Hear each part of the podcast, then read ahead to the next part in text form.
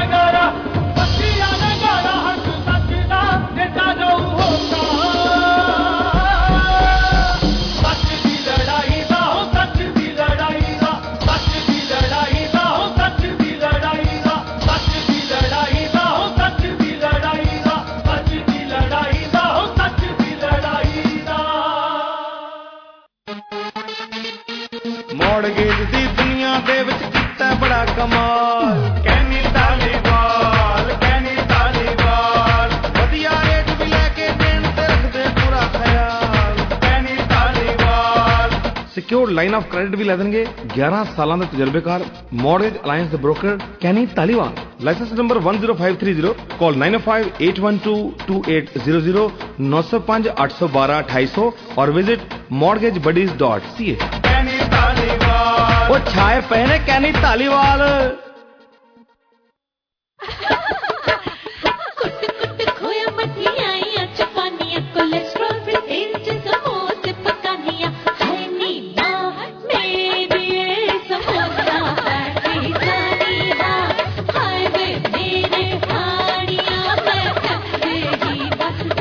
Samosa and sweet factory ਦੀ ਤਾਂ ਗੱਲ ਹੀ ਕੁਝ ਹੋਰ ਏ। ਧੁਮਾ ਪਈਆ ਜੇ ਚਾਰੇ ਪਾਸੇ। ਤੁਸੀਂ ਵੀ ਆਓ। 1850 Albion Road in Rexdale 416213 1165 ਅੱਧੇ ਪਿੰਡ ਨੂੰ ਕਹਿ ਕੇ ਆਇਆ ਮੈਂ ਉਧਰ। ਕੈਨੇਡਾ ਵਾਲੇ ਨੇ ਆਪ ਸੱਦਿਆ ਤੁਸੀਂ ਆਓ। ਇੰਦਰ ਸਿੰਘ ਚਾਹ ਹੁਣ ਗੰਗਾ ਦੀ ਪੂਰੀ ਚੱਕੂਗਾ। ਚੰਗੇ ਭਲੇ ਕੱਪੜੇ ਖਰਾਬ ਕਰਾਤੇ ਮੇਰੇ। ਇਸ 27 ਅਕਤੂਬਰ ਵੇਖੋ ਨਵੀਂ film Sardaara and son starring Yograj Singh Roshan Prince Sarbjit Cheema and many more ਆਪਣੇ ਨਜ਼ਦੀਕੀ ਸਿਨੇਮਾ ਘਰਾਂ ਵਿੱਚ।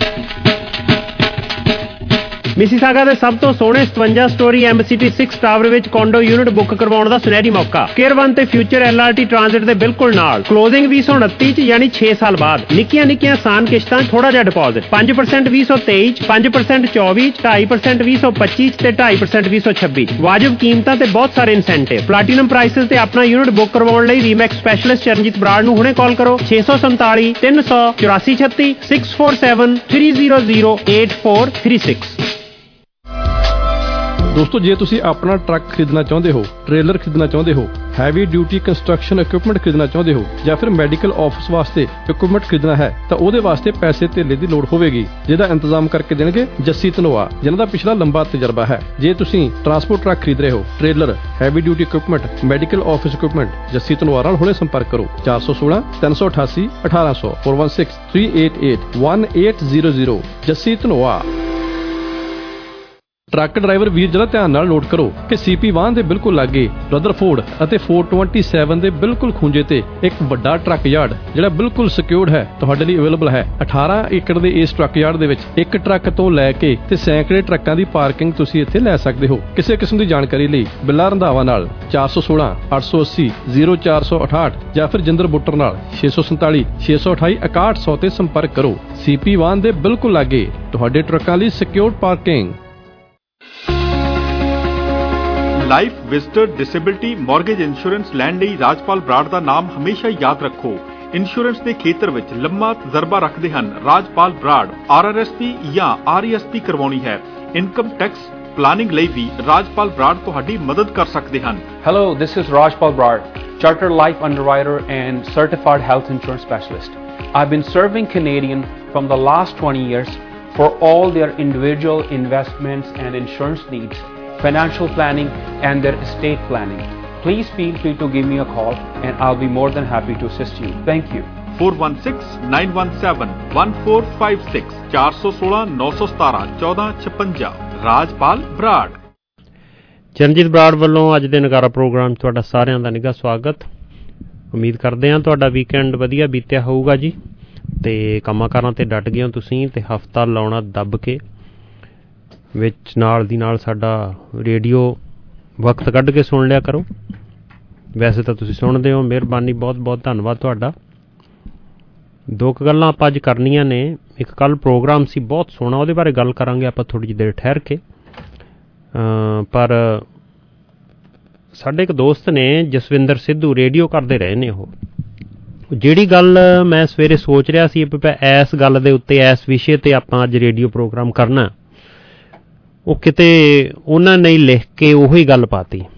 ਇਹ ਕੋਇਨਸੀਡੈਂਸ ਹੁੰਦਾ, ਜਿਹੜੀ ਗੱਲ ਤੁਸੀਂ ਸੋਚ ਰਹੇ ਹੋ, ਕੋਈ ਹੋਰ ਸੱਜਣ ਮਿੱਤਰ, ਉਹੀ ਗੱਲ ਸੋਚਦਾ। ਕਈ ਵਾਰ ਬੜੇ ਦੂਰ ਬੈਠੇ ਲੋਕ ਇਸ ਤਰ੍ਹਾਂ ਸੋਚਦੇ ਨੇ। ਕਈ ਵਾਰ ਤੁਸੀਂ ਕਿਸੇ ਨੂੰ ਫੋਨ ਕਰਦੇ ਹੋ, ਇੰਡੀਆ ਬੈਠੇ ਨੂੰ, ਉਹ ਵੀ ਕਹਿ ਦਿੰਦਾ ਅੱਗੋਂ, ਉਹ ਲੈ ਯਾਰ ਮੈਂ ਤਾਂ ਤੈਨੂੰ ਯਾਦ ਕਰੀ ਜਾਂਦਾ ਸੀ, ਹਨਾ? ਇਸ ਤਰ੍ਹਾਂ ਹੋ ਜਾਂਦਾ ਜੀ ਕੋਇਨਸੀਡੈਂਸ ਕਹਿੰਦੇ ਆ ਨਾ ਇਹਦੇ ਪਿੱਛੇ ਕੋਈ ਗੈਬੀ ਸ਼ਕਤੀ ਨਹੀਂ ਹੁੰਦੀ। ਨਾ ਹੀ ਛਿੱਕ ਵੱਜਣਾ, ਇਹਦੇ ਪਿੱਛੇ ਕਾਰਨ ਹੁੰਦਾ। ਪਰ ਇਹਨਾਂ ਵੀ ਕੋਇਨਸੀਡੈਂਸ ਹੁੰਦਾ ਜ਼ਰੂਰ ਆ। ਤੇ ਮੈਂ ਫਿਰ ਜਦੋਂ ਪੜਿਆ ਇਹ ਉਹਨਾਂ ਦਾ ਲਿਖਿਆ ਹੋਇਆ, ਕਿਉਂਕਿ ਉਹਨਾਂ 'ਚ ਕਲਾ ਹੈ ਜੀ, ਉਹ ਉਹ ਉਹ ਵੱਡੀ ਤੋਂ ਵੱਡੀ ਗੱਲ ਨੂੰ ਬੜੇ ਸਧਾਰਨ ਤਰੀਕੇ ਦੇ ਨਾਲ ਲਿਖ ਦਿੰਦੇ ਨੇ। ਤੇ ਲਿਖਾਰੀ 'ਚ, ਬੋਲਣ ਵਾਲੇ 'ਚ ਜੇ ਇਹ ਗੁਣ ਹੈਗਾ ਕਿ ਉਹ ਸਰੋਤੇ ਦੇ ਪੱਧਰ ਤੇ ਜਾ ਕੇ ਬੋਲੇ ਤੇ ਲਿਖੇ ਜਿਹੜੀ ਗੱਲ ਧੁਰ ਅੰਦਰ ਤੱਕ ਚਲੀ ਜਾਵੇ ਤੇ ਮੇਰਾ ਖਿਆਲ ਉਹ ਬੰਦਾ ਸਫਲ ਹੁੰਦਾ। ਵੈਸੇ ਮੈਂ ਤੁਹਾਨੂੰ ਪਤਾ ਆਮ ਕਰਕੇ ਲਿਖਤਾਂ ਪੜ੍ਹ ਕੇ ਨਹੀਂ ਸੁਣਾਉਂਦਾ ਹੁੰਦਾ, ਆਪਾਂ ਗੱਲਾਂ ਹੀ ਕਰਦੇ ਹੁੰਨੇ ਆ ਪਰ ਇਹ ਇਹ ਮੈਨੂੰ ਲੱਗਿਆ ਵੀ ਲਿਖਤਾ ਜਿਹੜੀ ਗੱਲ ਸੋਚ ਰਹੇ ਸੀ ਜਿੱਤੇ ਜਿਹੜਾ ਵਿਸ਼ਾ ਉਹ ਤੇ ਗੱਲ ਕਰਨੀ ਬਣਦੀ ਆ, ਤੇ ਇਸ ਕਰਕੇ ਮੈਂ ਹੁਣ ਪੜ੍ਹ ਕੇ ਹੀ ਸੁਣਾ ਦਿੰਨਾ ਜੀ।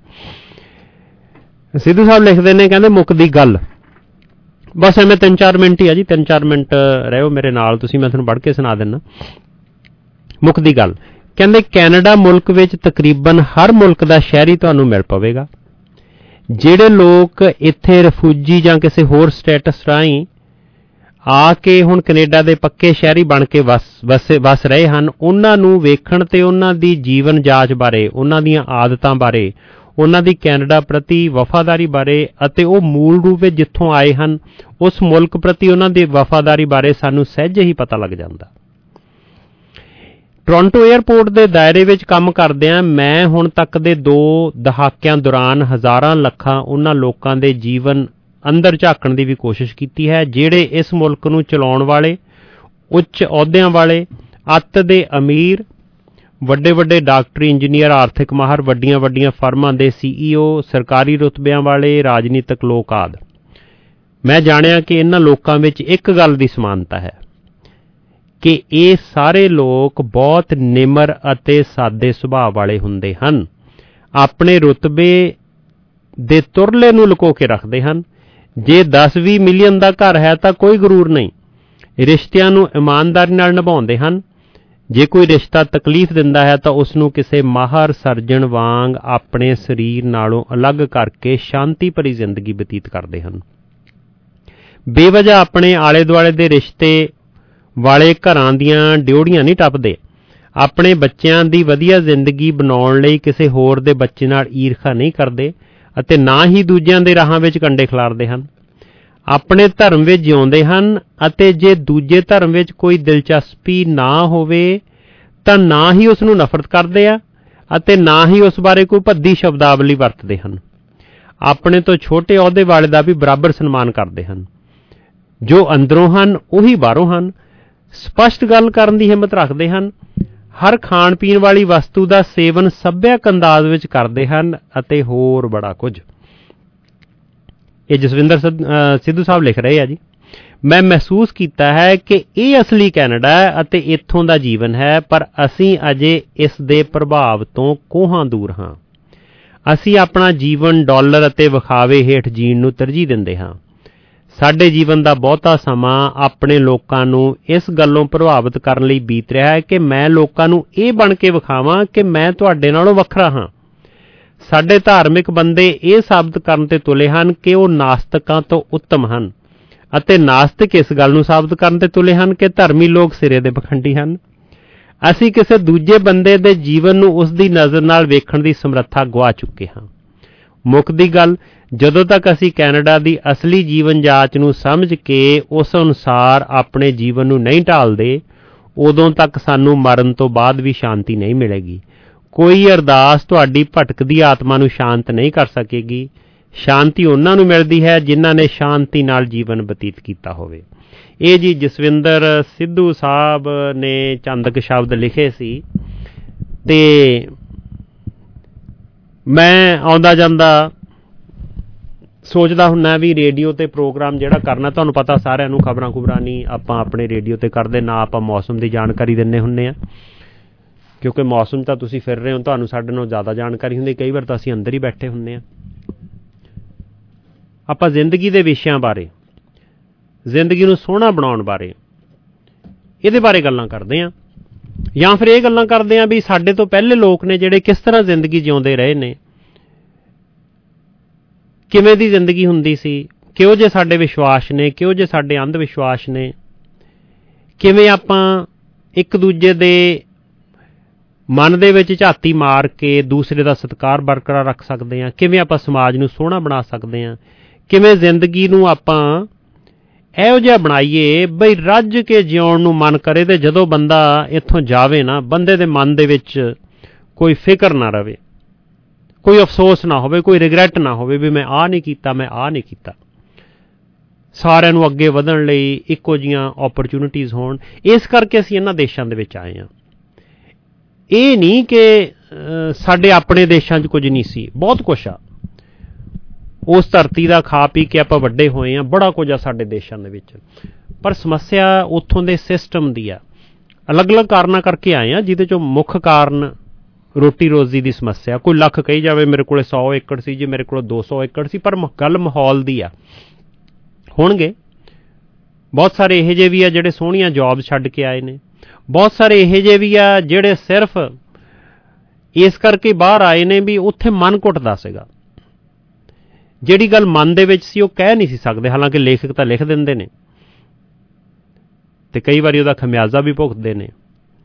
ਕਈ ਵਾਰੀ ਬੰਦੇ ਨੂੰ ਆਪ ਨੂੰ ਨਹੀਂ ਪਤਾ ਹੁੰਦਾ ਵੀ ਮੈਂ ਇੰਨਾ ਇੰਨਾ ਵਧੀਆ ਮਾਹੌਲ ਛੱਡ ਕੇ ਮੇਰੇ ਕੋਲ ਰੋਟੀ, ਰੋਜ਼ੀ ਸਾਰਾ ਕੁਝ ਆ, ਮਾਪਿਓ, ਰਿਸ਼ਤੇਦਾਰ ਭੈਣ ਭਰਾ ਉਹਨਾਂ ਨੂੰ ਛੱਡ ਕੇ ਚੱਲਾਂ ਕਿਉਂ ਚੱਲਿਆ?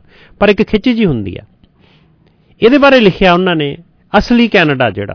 ਮੁੱਖ ਦੀ ਗੱਲ। ਵੀ ਅਸਲੀ ਕੈਨੇਡਾ ਇਹ ਜਿਹਾ ਕੀ ਆਪਾਂ ਉਹ ਕੁਝ ਛੱਡ ਕੇ ਜਦੋਂ ਇੱਥੇ ਆ ਜਾਂਦੇ ਆ ਤੇ ਇੱਥੇ ਆਪਣੇ ਆਪ ਨੂੰ ਵੱਖਰੇ ਦਿਖਾਉਣ ਦੀ ਕੋਸ਼ਿਸ਼ ਕਰਦੇ ਆ ਮੁੱਦਾ ਇਹ ਹੈ ਕੈਨੇਡੀਅਨ ਵੈਲਿਊਜ਼ ਜਿਨ੍ਹਾਂ ਦੀ ਅਸੀਂ ਗੱਲ ਕਰਦੇ ਆ ਵੀ ਕੈਨੇਡੀਅਨ ਵੈਲਿਊਜ਼ ਕੀ ਸੀ, ਕੀ ਅਸੀਂ ਵਾਕਿਆ ਹੀ ਇਸ ਸੁਸਾਇਟੀ ਦੇ ਵਿੱਚ ਅਸਿਮੀਲੇਟ ਹੋ ਰਹੇ ਆ ਕਿ ਆਪਣੇ ਵੱਖਰੇ ਹੋਣ ਦੀ ਤੇ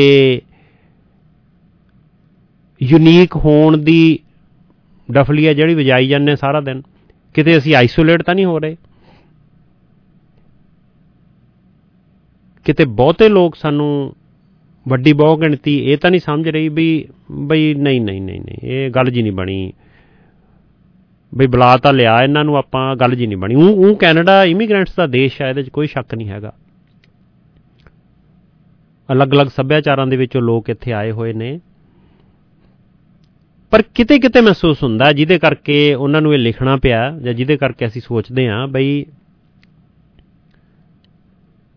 ਬਈ ਕਿਤੇ ਆਏ ਨਾ ਹੋ ਜੇ, ਆਪਾਂ ਬਹੁਤਾ ਆਈਸੋਲੇਟ ਹੋ ਜਾਈਏ।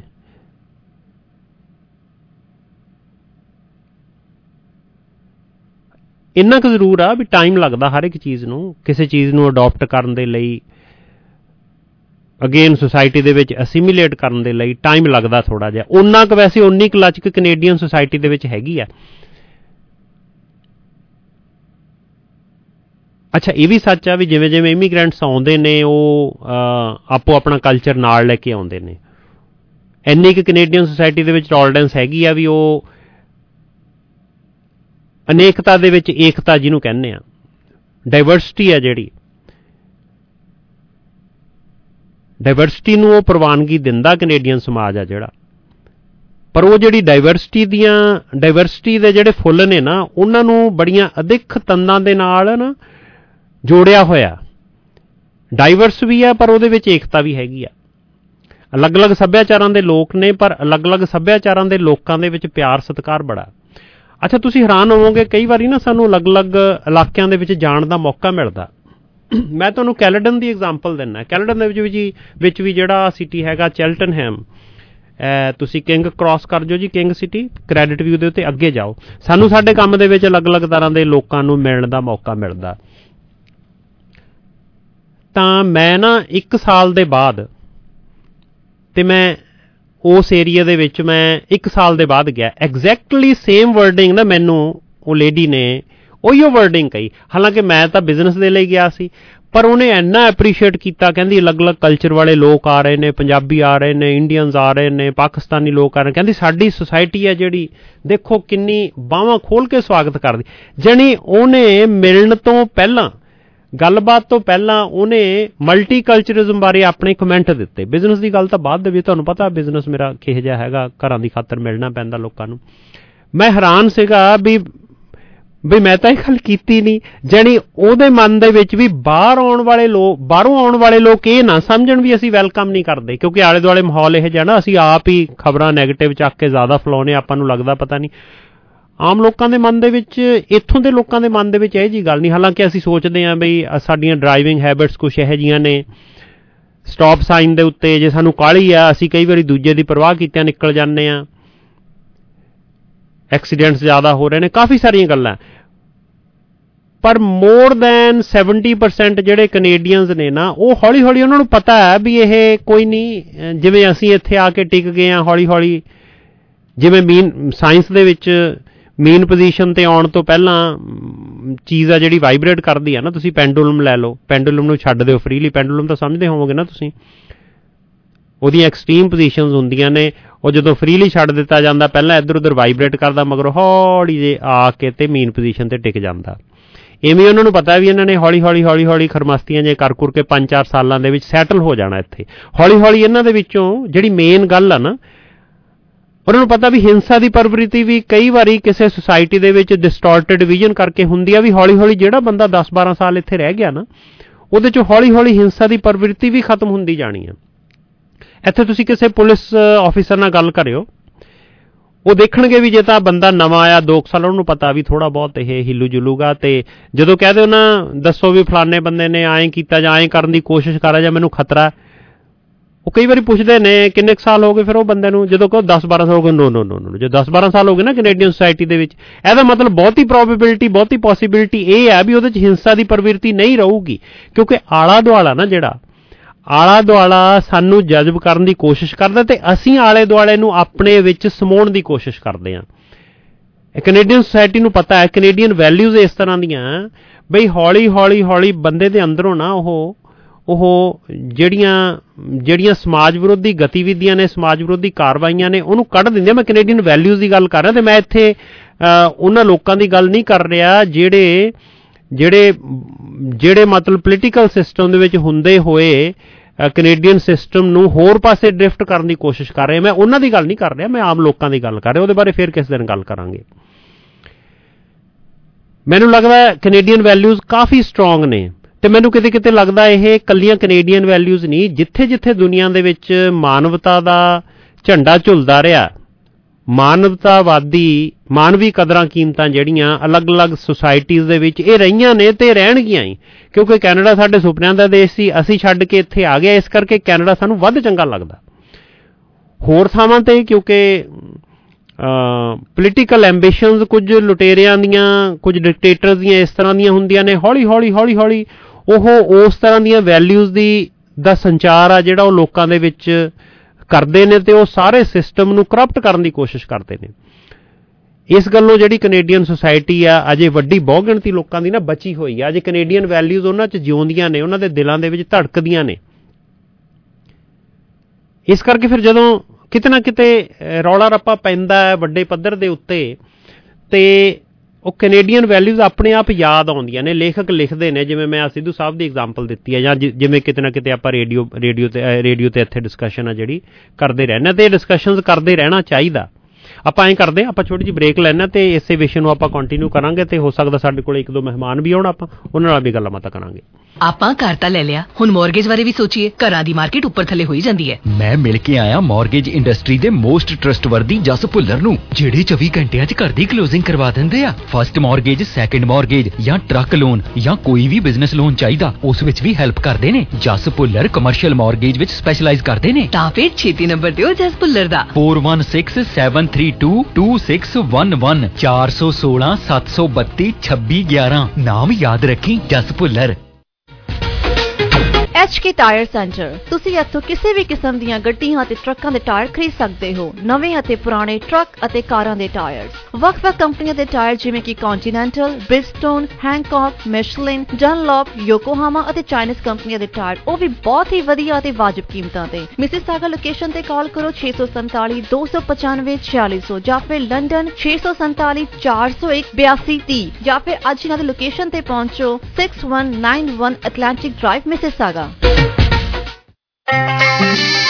ਹੈਲੋ ਦੀਦੀ ਮੁਬਾਰਕਾਂ ਸਾਡੀ ਸਾਰੀ ਫੈਮਿਲੀ ਦਾ ਇਮੀਗ੍ਰੇਸ਼ਨ ਵੀਜ਼ਾ ਆ ਗਿਆ ਨੈਕਸਟ ਵੀਕ ਸਾਡੀ ਫਲਾਈਟ ਹੈ ਜਸਜੀਤ ਵੀਜ਼ਾ ਆ ਗਿਆ ਹੈ ਦਿਲ ਕਰਦਾ ਪਲਕ ਚਪਕਦੇ ਤੇਰੇ ਕੋਲ ਪਹੁੰਚ ਜਾਵਾਂ ਆਖਿਰਕਾਰ ਆਈਸੀਸੀ ਇਮੀਗ੍ਰੇਸ਼ਨ ਦੀ ਬਦੌਲਤ ਮੇਰਾ ਕੈਨੇਡਾ ਚ ਪੜਨ ਦਾ ਸੁਪਨਾ ਸੱਚ ਹੋ ਹੀ ਗਿਆ ਇਹਨਾਂ ਸਭ ਖੁਸ਼ੀਆਂ ਤੇ ਖੇੜਿਆਂ ਦਾ ਰਾਜ਼ ਆਈਸੀਸੀ ਇਮੀਗ੍ਰੇਸ਼ਨ ਇਮੀਗ੍ਰੇਸ਼ਨ ਸੰਬੰਧੀ ਹਰ ਤਰ੍ਹਾਂ ਦੀਆਂ ਸਰਵਿਸਿਜ਼ ਲਈ ਕੰਟੈਕਟ ਆਈਸੀਸੀ ਇਮੀਗ੍ਰੇਸ਼ਨ 9054612424 ਜਾਂ ਫਿਰ ਪਹੁੰਚੋ 1137 Derry road Mississauga ICC immigration ਭਾਈ ਸਸਤਾ ਲਾ ਲਾ। ਇੰਜ ਕਰ ਤੂੰ 6 ਦੀ ਬਜਾਏ 5 ਲੈ ਲੈ। ਓਹੋ ਸਰਲਾ ਭੈਣ ਜੀ ਕੈਨੇਡਾ ਆ ਗਏ ਤੁਸੀਂ। ਇੱਥੇ ਸਬਜ਼ੀਆਂ ਪਿੱਛੇ ਬਾਰਗੇਨ ਕਰਨ ਦੀ ਲੋੜ ਨਹੀਂ ਕਿਉਂਕਿ ਏਸ਼ੀਅਨ ਫੂਡ ਸੈਂਟਰ ਤੇ ਵਧੀਆ ਫਰੈਸ਼ ਗਰੋਸਰੀ ਫਰੂਟਸ ਦਾਲਾਂ ਸਬਜ਼ੀਆਂ ਸਭ ਕੁਝ ਬਹੁਤ ਘੱਟ ਕੀਮਤ ਵਿੱਚ ਮਿਲਦਾ। ਇਹ ਹੈ ਜੀ Asian food centre Indo Canadian groceries ਫਲ ਫਰੂਟ ਦਾਲਾਂ ਸਬਜ਼ੀਆਂ ਦੀ ਵਨ ਸਟਾਪ ਸ਼ਾਪ ਨਾਲੇ ਸਾਡੇ ਕੋਲ ਇੰਡੀਆ ਵਾਲੇ ਭਾਂਡੇ ਪਲੇਟਾਂ ਬਾਟੀਆਂ ਸਭ ਕੁਝ ਮਿਲਦਾ ਹੈ। ਸਾਡੀ ਸਾਰੀਆਂ ਹੀ ਲੋਕੇਸ਼ਨਸ ਤੇ ਸੋਹਣੀਆਂ ਸੋਹਣੀਆਂ ਰੱਖੜੀਆਂ ਦੀ ਬੇਸ਼ੁਮਾਰ ਵੈਰਾਈਟੀ ਵੀ ਹੈ। ਏਸ਼ੀਅਨ ਫੂਡ ਸੈਂਟਰ ਦੀਆਂ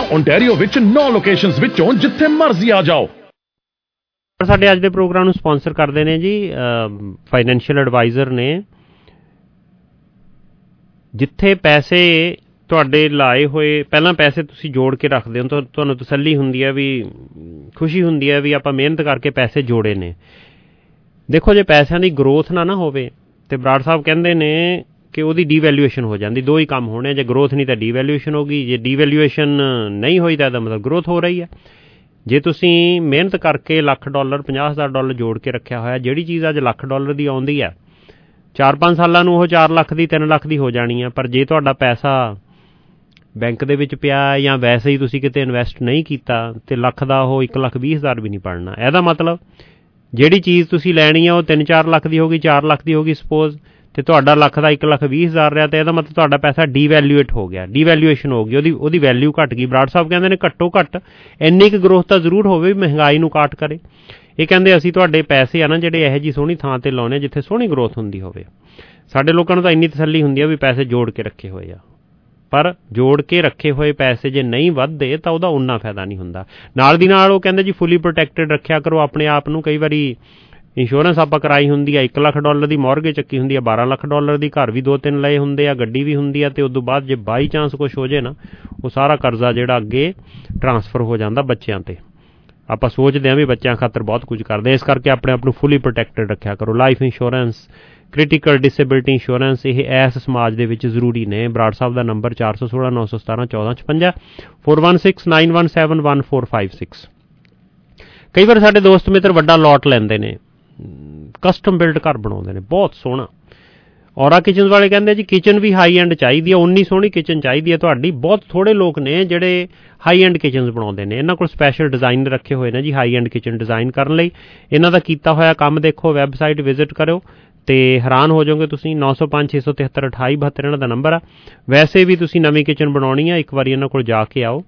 ਬਹੁਤੇ ਤਾਂ ਕਿਚਨ ਕੈਬਨਿਟਸ ਵਾਲੇ ਜਦੋਂ ਜਾਂਦੇ ਆ, ਚਾਰ ਪੰਜ ਡਿਜ਼ਾਈਨ ਰੱਖੇ ਹੁੰਦੇ ਆ ਲੈ ਲਓ ਜੀ ਆ ਨਹੀਂ ਤਾਂ ਆ ਲੈ ਲਓ। ਜੇ ਆ ਨਹੀਂ ਤਾਂ ਫਿਰ ਆ ਲੈ ਲਓ। ਨਹੀਂ ਤਾਂ ਬਸ ਜੀ ਆ ਤਾਂ ਫਿਰ ਤੁਹਾਨੂੰ ਲੈਣਾ ਹੀ ਪੈਣਾ, ਸਭ ਤੋਂ ਸੋਹਣਾ ਡਿਜ਼ਾਈਨ ਆ ਤੇ ਵੈਰਾਈਟੀ ਥੋੜੀ ਹੁੰਦੀ ਆਪਾਂ ਅਖੀਰ ਦੇ ਉੱਤੇ ਉੱਤੇ ਸਮਝੌਤਾ ਕਰ ਲੈਂਦੇ ਆ, ਬਾਅਦ ਚ ਦੇਖਦੇ ਆ ਵੀ ਮਾਮੇ ਦੇ ਪੁੱਤ ਦੇ ਘਰੇ ਵੀ ਉਹੀ ਕਿਚਨ ਆ ਭੂਆ ਦੇ ਘਰੇ ਵੀ ਉਹੀ ਕਿਚਨ ਆ ਦੋਸਤਾਂ ਦੇ ਘਰੇ ਵੀ ਉਹੀ ਕਿਚਨ ਆ ਫਿਰ ਉਹ ਸਵਾਦ ਜਿਹਾ ਨਹੀਂ ਆਉਂਦਾ ਪੈਸੇ ਲਾਏ ਦਾ। ਔਰਾ ਕਿਚਨ ਵਾਲਿਆਂ ਦੇ ਡਿਫਰੈਂਟ ਡਿਜ਼ਾਈਨਸ ਦੀਆਂ ਕਿਚਨ ਹੁੰਦੀਆਂ। Excellent quality excellent finishing number 905673 2872 ਆ। ਇੱਕ ਕਾਲਰ ਸਾਡੇ ਨਾਲ ਨੇ ਉਹਨਾਂ ਦੀ ਗੱਲ ਸੁਣ ਲਈਏ ਫਿਰ ਆਪਾਂ ਆਪਾਂ ਗੱਲਬਾਤ ਨੂੰ ਜਾਰੀ ਰੱਖਾਂਗੇ। ਨਿੱਘਾ ਸਵਾਗਤ ਜੀ ਤੁਹਾਡਾ ਅੱਜ ਦੇ ਪ੍ਰੋਗਰਾਮ 'ਚ। ਬੁਰਾਦ ਜੀ ਸਤਿ ਸ੍ਰੀ ਅਕਾਲ ਜੀ ਸਾਨੂੰ ਜੀ। ਹਾਂਜੀ। ਹੈਲੋ ਆਉਂਦਾ ਯਾਰੋ ਤੁਸੀਂ। ਹਾਂਜੀ ਬੁਰਾਦ ਜੀ ਸਤਿ ਸ੍ਰੀ ਅਕਾਲ ਸਾਨੂੰ ਜੀ। ਤੁਹਾਡੀ ਆਵਾਜ਼ ਨਹੀਂ ਆ ਰਹੀ ਵੀਰ ਜੀ। ਮਿਊਟ ਨਹੀਂ ਹੈਗਾ ਸਮਥਿੰਗ ਰੋਂਗ ਲਾਈਨ ਚ ਹੋਣਾ ਸਰ ਠੀਕ ਆ ਠੀਕ ਆ ਸਤਿ ਸ਼੍ਰੀ ਅਕਾਲ ਜੀ।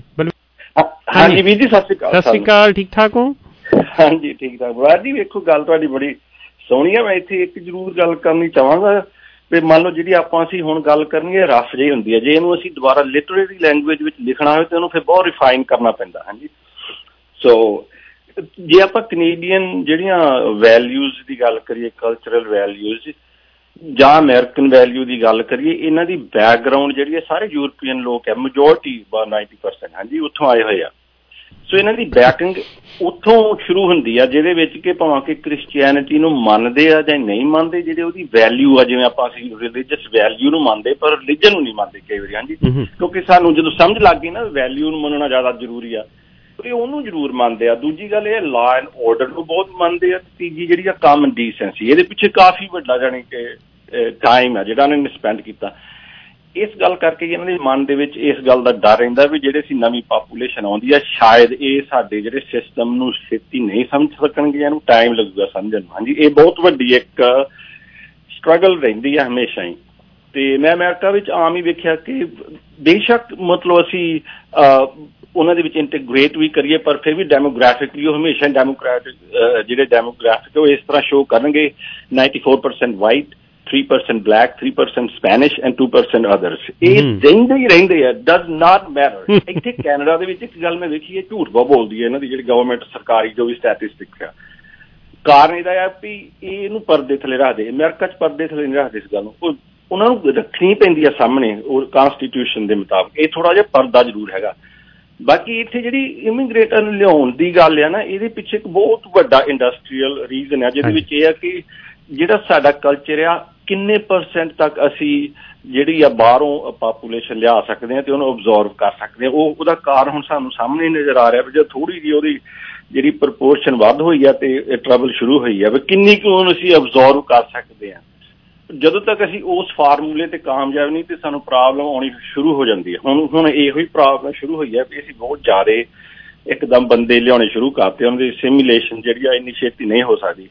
ਈਵਨ ਦੈਨ ਜਿਹੜਾ ਆ, ਇਹਦੇ ਵੀ ਦੋ ਹੁੰਦੇ। ਇੱਕ ਤਾਂ ਲੋਕੀ ਜਿਹੜੇ ਉਹ ਚਾਹੁੰਦੇ ਕਿ ਸਾਨੂੰ ਆਪਣਾ ਜਿਹੜਾ ਕਲਚਰ ਹੈ ਅਸੀਂ ਉਹ ਛੱਡ ਨਹੀਂ ਸਕਦੇ। ਜਿਵੇਂ ਹੁਣ ਕਿ ਇਟਾਲੀਅਨ ਨੇਬਰਹੁੱਡ ਆ ਜਾਂ ਹੋਰ ਕਈ ਯੂਰਪੀਅਨ ਨੇਬਰਹੁੱਡ ਆ ਜੀ ਵੱਖਰੇ ਵੱਖਰੇ ਦੇਸ਼ਾਂ ਦੇ ਆਪਣੇ ਆਪਣੇ ਕਲਚਰ ਹੈ ਈਵਨ ਉਹਨਾਂ ਦੀ ਬੈਕਗ੍ਰਾਉਂਡ ਸਾਰੇ ਯੂਰਪ ਦੇ ਵਿੱਚ ਆ। ਇਸ ਤਰ੍ਹਾਂ ਜਿਹੜਾ ਆ ਇੱਕ ਸਬ ਕਲਚਰ ਜਿਹੜਾ ਆ, ਉਹ ਮੈਂ ਅਮਰੀਕਾ ਵਿੱਚ ਵੀ ਵੇਖਿਆ, ਇੱਥੇ ਵੀ ਹੈਗਾ ਜੇ ਆਪਾਂ ਹੁਣ ਡਾਊਨਟਾਊਨ ਜਾਈਏ, ਆਹ ਇਟਲੀ ਵਿਲੇਜ ਆ ਆ ਲਿਲ ਪੋਰਚੁਗੀਜ਼ ਵਿਲੇਜ ਆ, ਜਦੋਂ ਕਿ ਉਹ ਸਾਰੇ ਮੇਨ ਸਟ੍ਰੀਮ ਆ, ਜੇ ਤੁਸੀਂ ਉਹਨੂੰ ਆਊਟਸਾਈਡ ਤੋਂ ਵੇਖੋ, ਹਾਂਜੀ। ਸੋ ਇਹ ਥੋੜਾ ਜਿਹਾ ਰਹਿੰਦਾ ਰਹਿੰਦਾ, ਬਾਕੀ ਇਹ ਹੈ ਕਿ ਅਸੀਂ ਜਦੋਂ ਮੇਨ ਚੀਜ਼ ਨੂੰ ਸਮਝ ਲਈਏ ਨਾ, ਫਿਰ ਡਸਨਟ ਮੈਟਰ ਕਿ ਅਸੀਂ ਆਪਣਾ ਕਲਚਰ ਵੀ ਰੱਖੀਏ ਆਪਣਾ ਰਿਲੀਜਨ ਵੀ ਰੱਖੀਏ ਇਟ ਡੋਨਟ ਰੀਲੀ ਮੈਟਰ ਉਹਨੂੰ ਹੀ ਮਲਟੀਕਲਚਰਲਿਜ਼ਮ ਕਹਿੰਦੇ ਆ ਜਦੋਂ ਅਸੀਂ ਮਲਟੀਕਲਚਰਲਿਜ਼ਮ ਨੂੰ ਇੰਜੋਏ ਤੇ ਜ਼ਰੂਰ ਕਰਦੇ ਹਾਂ ਪਰ ਅਸੀਂ ਉੱਤੇ ਜਿਹੜਾ ਬਰਾਬਰ ਦਾ ਪਾਰਟਿਸਿਪੇਸ਼ਨ ਹੈ ਉਹ ਨਹੀਂ ਕਰਦੇ। ਪਾਰਟਿਸਿਪੇਸ਼ਨ ਨਹੀਂ ਉਦੋਂ ਬਰਾਬਰ ਦੀ ਜਿਹੜੀ ਸ਼ੁਰੂ ਸਾਡੇ ਬਿਲਕੁਲ ਬਿਲਕੁਲ ਬਿਲਕੁਲ। ਗੱਲ ਤੁਹਾਡੀ ਬਹੁਤ ਵਧੀਆ ਆ ਕਿਉਂਕਿ ਇੱਥੇ ਰਹਿਣਾ ਆ ਤੇ ਇਹ ਸਾਰੀਆਂ ਗੱਲਾਂ ਸਮਝਣੀਆਂ ਜਿਹੜੀਆਂ ਬਹੁਤ ਜ਼ਰੂਰੀ ਆ ਹਰ ਇੱਕ ਬੰਦੇ ਨੂੰ ਬਿਲਕੁਲ ਬਿਲਕੁਲ। ਧੰਨਵਾਦ ਧੰਨਵਾਦ ਤੁਹਾਡਾ ਵੀ ਜੀ। ਦੇਖੋ ਉਹਨਾਂ ਨੇ ਨਾ ਆਪਣੀ ਗੱਲ 'ਚ ਨਾ ਸ਼ਬਦਾਂ ਦੇ ਵਿੱਚ ਪੰਜ ਚਾਰ, ਉਹਨਾਂ ਨੇ ਪੰਜ ਮਾਰੇ ਨੇ ਸਾਡੇ ਤੇ। ਉਹ ਕੱਲੇ ਕੱਲੇ ਬਾਰੇ ਗੱਲ ਕਰਨੀ ਆਪਾਂ। ਦੇਖੋ, ਉਹ ਕਹਿੰਦੇ ਕਹਿੰਦੇ, ਇਹ ਸਾਰੇ ਲੋਕ ਬਹੁਤ ਨਿਮਰ ਤੇ ਸਾਦੇ ਸੁਭਾਅ ਵਾਲੇ ਹਨ। ਆਪਣੇ ਰੁਤਬੇ ਦੇ ਤੁਰਲੇ ਨੂੰ ਲੁਕੋ ਕੇ ਰੱਖਦੇ ਹਨ। ਜੇ 10-20 ਮਿਲੀਅਨ ਦਾ ਘਰ ਹੈ ਤਾਂ ਕੋਈ ਗਰੂਰ ਨਹੀਂ। ਰਿਸ਼ਤਿਆਂ ਨੂੰ ਇਮਾਨਦਾਰੀ ਨਾਲ ਨਿਭਾਉਂਦੇ ਆ। ਜੇ ਕੋਈ ਰਿਸ਼ਤਾ ਤਕਲੀਫ ਦਿੰਦਾ ਤਾਂ ਉਹਨੂੰ ਕਿਸੇ ਮਾਹਰ ਸਰਜਨ ਵਾਂਗ ਆਪਣੇ ਸਰੀਰ ਨਾਲੋਂ ਅਲੱਗ ਕਰਕੇ ਸ਼ਾਂਤੀ ਭਰੀ ਜ਼ਿੰਦਗੀ ਬਤੀਤ ਕਰਦੇ ਆ। ਬੇਵਜ੍ਹਾ ਆਪਣੇ ਆਲੇ ਦੁਆਲੇ ਦੇ ਰਿਸ਼ਤੇ ਵਾਲੇ ਘਰਾਂ ਦੀਆਂ ਡਿਊਟੀਆਂ ਨਹੀਂ ਟੱਪਦੇ, ਆਪਣੇ ਬੱਚਿਆਂ ਦੀ ਵਧੀਆ ਜ਼ਿੰਦਗੀ ਬਣਾਉਣ ਲਈ ਕਿਸੇ ਹੋਰ ਦੇ ਬੱਚੇ ਨਾਲ ਈਰਖਾ ਨਹੀਂ ਕਰਦੇ, ਨਾ ਹੀ ਦੂਜੇ ਦੇ ਰਾਹਾਂ ਵਿੱਚ ਕੰਡੇ ਖਿਲਾਰਦੇ ਹਨ। ਆਪਣੇ ਧਰਮ ਵਿੱਚ ਜਿਉਂਦੇ ਹਨ ਤੇ ਜੇ ਦੂਜੇ ਧਰਮ ਵਿੱਚ ਕੋਈ ਦਿਲਚਸਪੀ ਨਾ ਵੀ ਹੋਵੇ ਤਾਂ ਉਹਨੂੰ ਨਫ਼ਰਤ ਨਹੀਂ ਕਰਦੇ। ਤੇ ਨਾ ਹੀ ਉਸ ਬਾਰੇ ਕੋਈ ਭੱਦੀ ਸ਼ਬਦਾਵਲੀ ਬੋਲਦੇ ਆ। ਆਪਣੇ ਤੋਂ ਛੋਟੇ ਵਾਲੇ ਅਹੁਦੇ ਦਾ ਬਰਾਬਰ ਸਨਮਾਨ ਕਰਦੇ ਆ ਜੋ ਅੰਦਰੋਂ ਆ ਉਹੋ ਹੀ ਬਾਹਰੋਂ ਆ।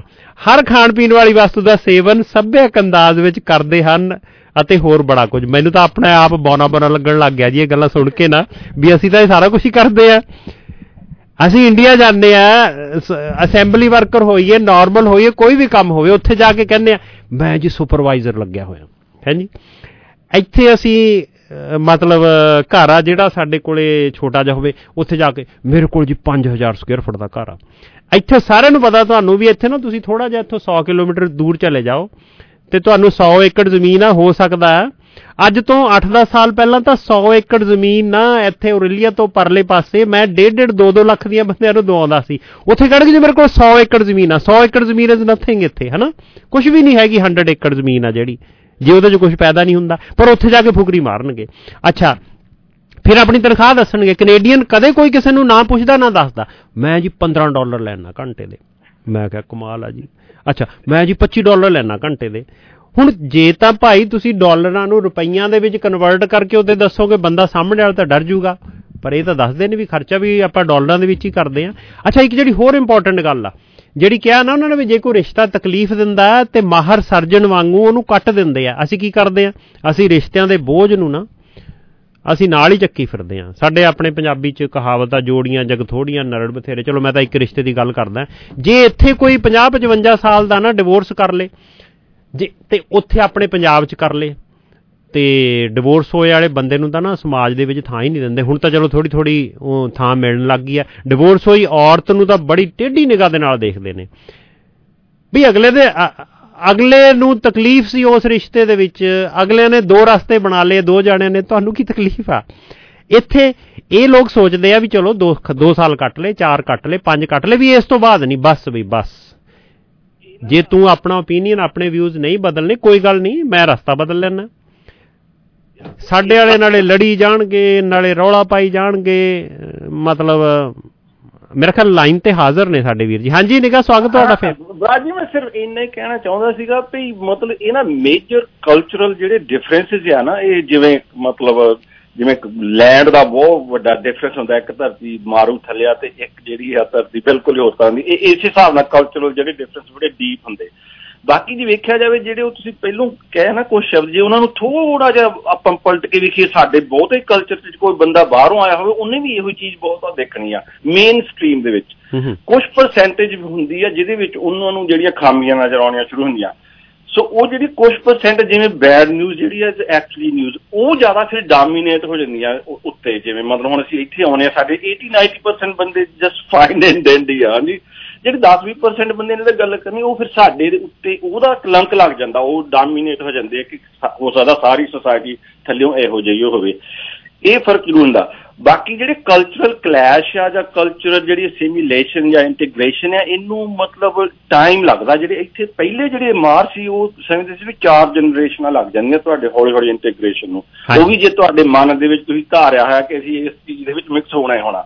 ਨਹੀਂ ਤਾਂ ਅਦਰਵਾਈਜ਼ ਮੈਂ ਦੇਖਿਆ ਯੂਰਪ ਦੇ ਵਿੱਚ ਰੋਮੇਨੀਆ ਦੇ ਵਿੱਚ ਹੰਗਰੀ ਦੇ ਵਿੱਚ ਜਾਂ ਇਵਨ ਰਸ਼ੀਆ ਦੇ ਵਿੱਚ ਜਿਹੜੇ ਸਾਡੇ ਇੰਡੀਆ ਤੋਂ ਲੋਕ ਆਏ ਹੋਏ ਨਾ ਹਜ਼ਾਰ ਸਾਲ ਜਾਂ 15 ਸਾਲ 100 ਸਾਲ ਪਹਿਲੋਂ ਉਹਨਾਂ ਨੂੰ ਰੋਮਾ ਪੀਪਲ ਕਹਿੰਦੇ ਆ ਉਹ ਅਜੇ ਵੀ ਡਿਫਰੈਂਟ ਹੈ ਉਹਨਾਂ ਲੋਕਾਂ ਨਾਲ ਇਹਨਾਂ ਚਿਰ ਤੋਂ ਬਾਅਦ ਕਿਉਂਕਿ ਉਹ ਰਹਿਣਾ ਹੀ ਡਿਫਰੈਂਟ ਚਾਹੁੰਦੇ ਆ ਇਹ ਬਹੁਤ ਵੱਡੀ ਗੱਲ ਹੈ ਬਿਲਕੁਲ ਮੈਂ ਮਾਫੀ ਚਾਹੁੰਦਾ ਮੈਨੂੰ ਪਤਾ ਨਹੀਂ ਸੀ ਮੈਂ ਕਿਹਾ ਸ਼ਾਇਦ ਤੁਸੀਂ ਡ੍ਰੌਪ ਕਰ ਗਏ ਲਾਈਨ ਵਿੱਚ ਜ਼ਿਆਦਾ ਟਾਈਮ ਲੈ ਲਿਆ ਮਿਹਰਬਾਨੀ ਧੰਨਵਾਦ ਧੰਨਵਾਦ ਲਓ ਜੀ ਦੋਸਤੋ ਛੋਟੀ ਜੀ ਬ੍ਰੇਕ ਆਪਾਂ ਲੈ ਲਈਏ क्या आपके घर और ऑटो इंश्योरेंस की रिन्यूअल हो रही है क्या आप दुरुस्त इंश्योरेंस कवरेज के लिए अच्छी कीमत की तलाश में हैं? तो फिर आपको ऑल स्टे एजेक एजेंसी के राजा मुदस्सिर को six four seven two nine zero three seven seven three पर कॉल करनी चाहिए। आज ही कॉल करें और आप दो कारों और एक घर की इंश्योरेंस कराते वक्त तकरीबन एक हज़ार सात सौ पचहत्तर डॉलर की बचत कर सकते हैं। Raja Mudassir six four seven two nine zero three seven seven three Allstate के साथ अब महफूज हाथों में है। Terms and condition apply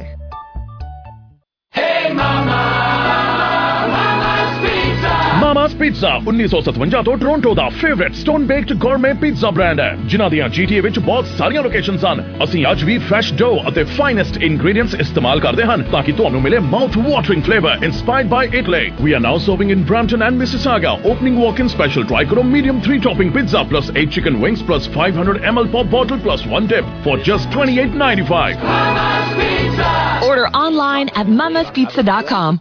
Garnishment power of sale notice bank ਵੱਲੋਂ ਪੈਸੇ ਦੀ ਮੰਗ, ਹੁਣੇ ਹੀ ਸਾਨੂੰ ਕਾਲ ਕਰੋ। ਫਿਰ ਤੁਹਾਨੂੰ ਕੋਈ ਨਹੀਂ ਕਰ ਸਕੇਗਾ ਤੰਗ। ਕਰਜ਼ਾ ਮਾਫ ਕਰਾਓ। 100% ਮਾਨਸਿਕ ਸ਼ਾਂਤੀ ਪਾਓ। ਕਲੈਕਸ਼ਨ ਕਾਲਾਂ ਤੋਂ ਛੁਟਕਾਰਾ। ਬਿਨਾਂ ਵਿਆਜ ਨਿੱਕੀਆਂ ਨਿੱਕੀਆਂ ਕਿਸ਼ਤਾਂ। ਕਾਲ ਕਰੋ। ਕੈਨੇਡਾ ਕੰਜ਼ਿਊਮਰ ਕ੍ਰੈਡਿਟ ਅਸਿਸਟੈਂਸ 416 502 3100 ਕਰਜ਼ੇ ਤੋਂ ਪਰੇਸ਼ਾਨ, ਅਸੀਂ ਕਰਾਂਗੇ ਕੰਮ ਆਸਾਨ। 416 502 3100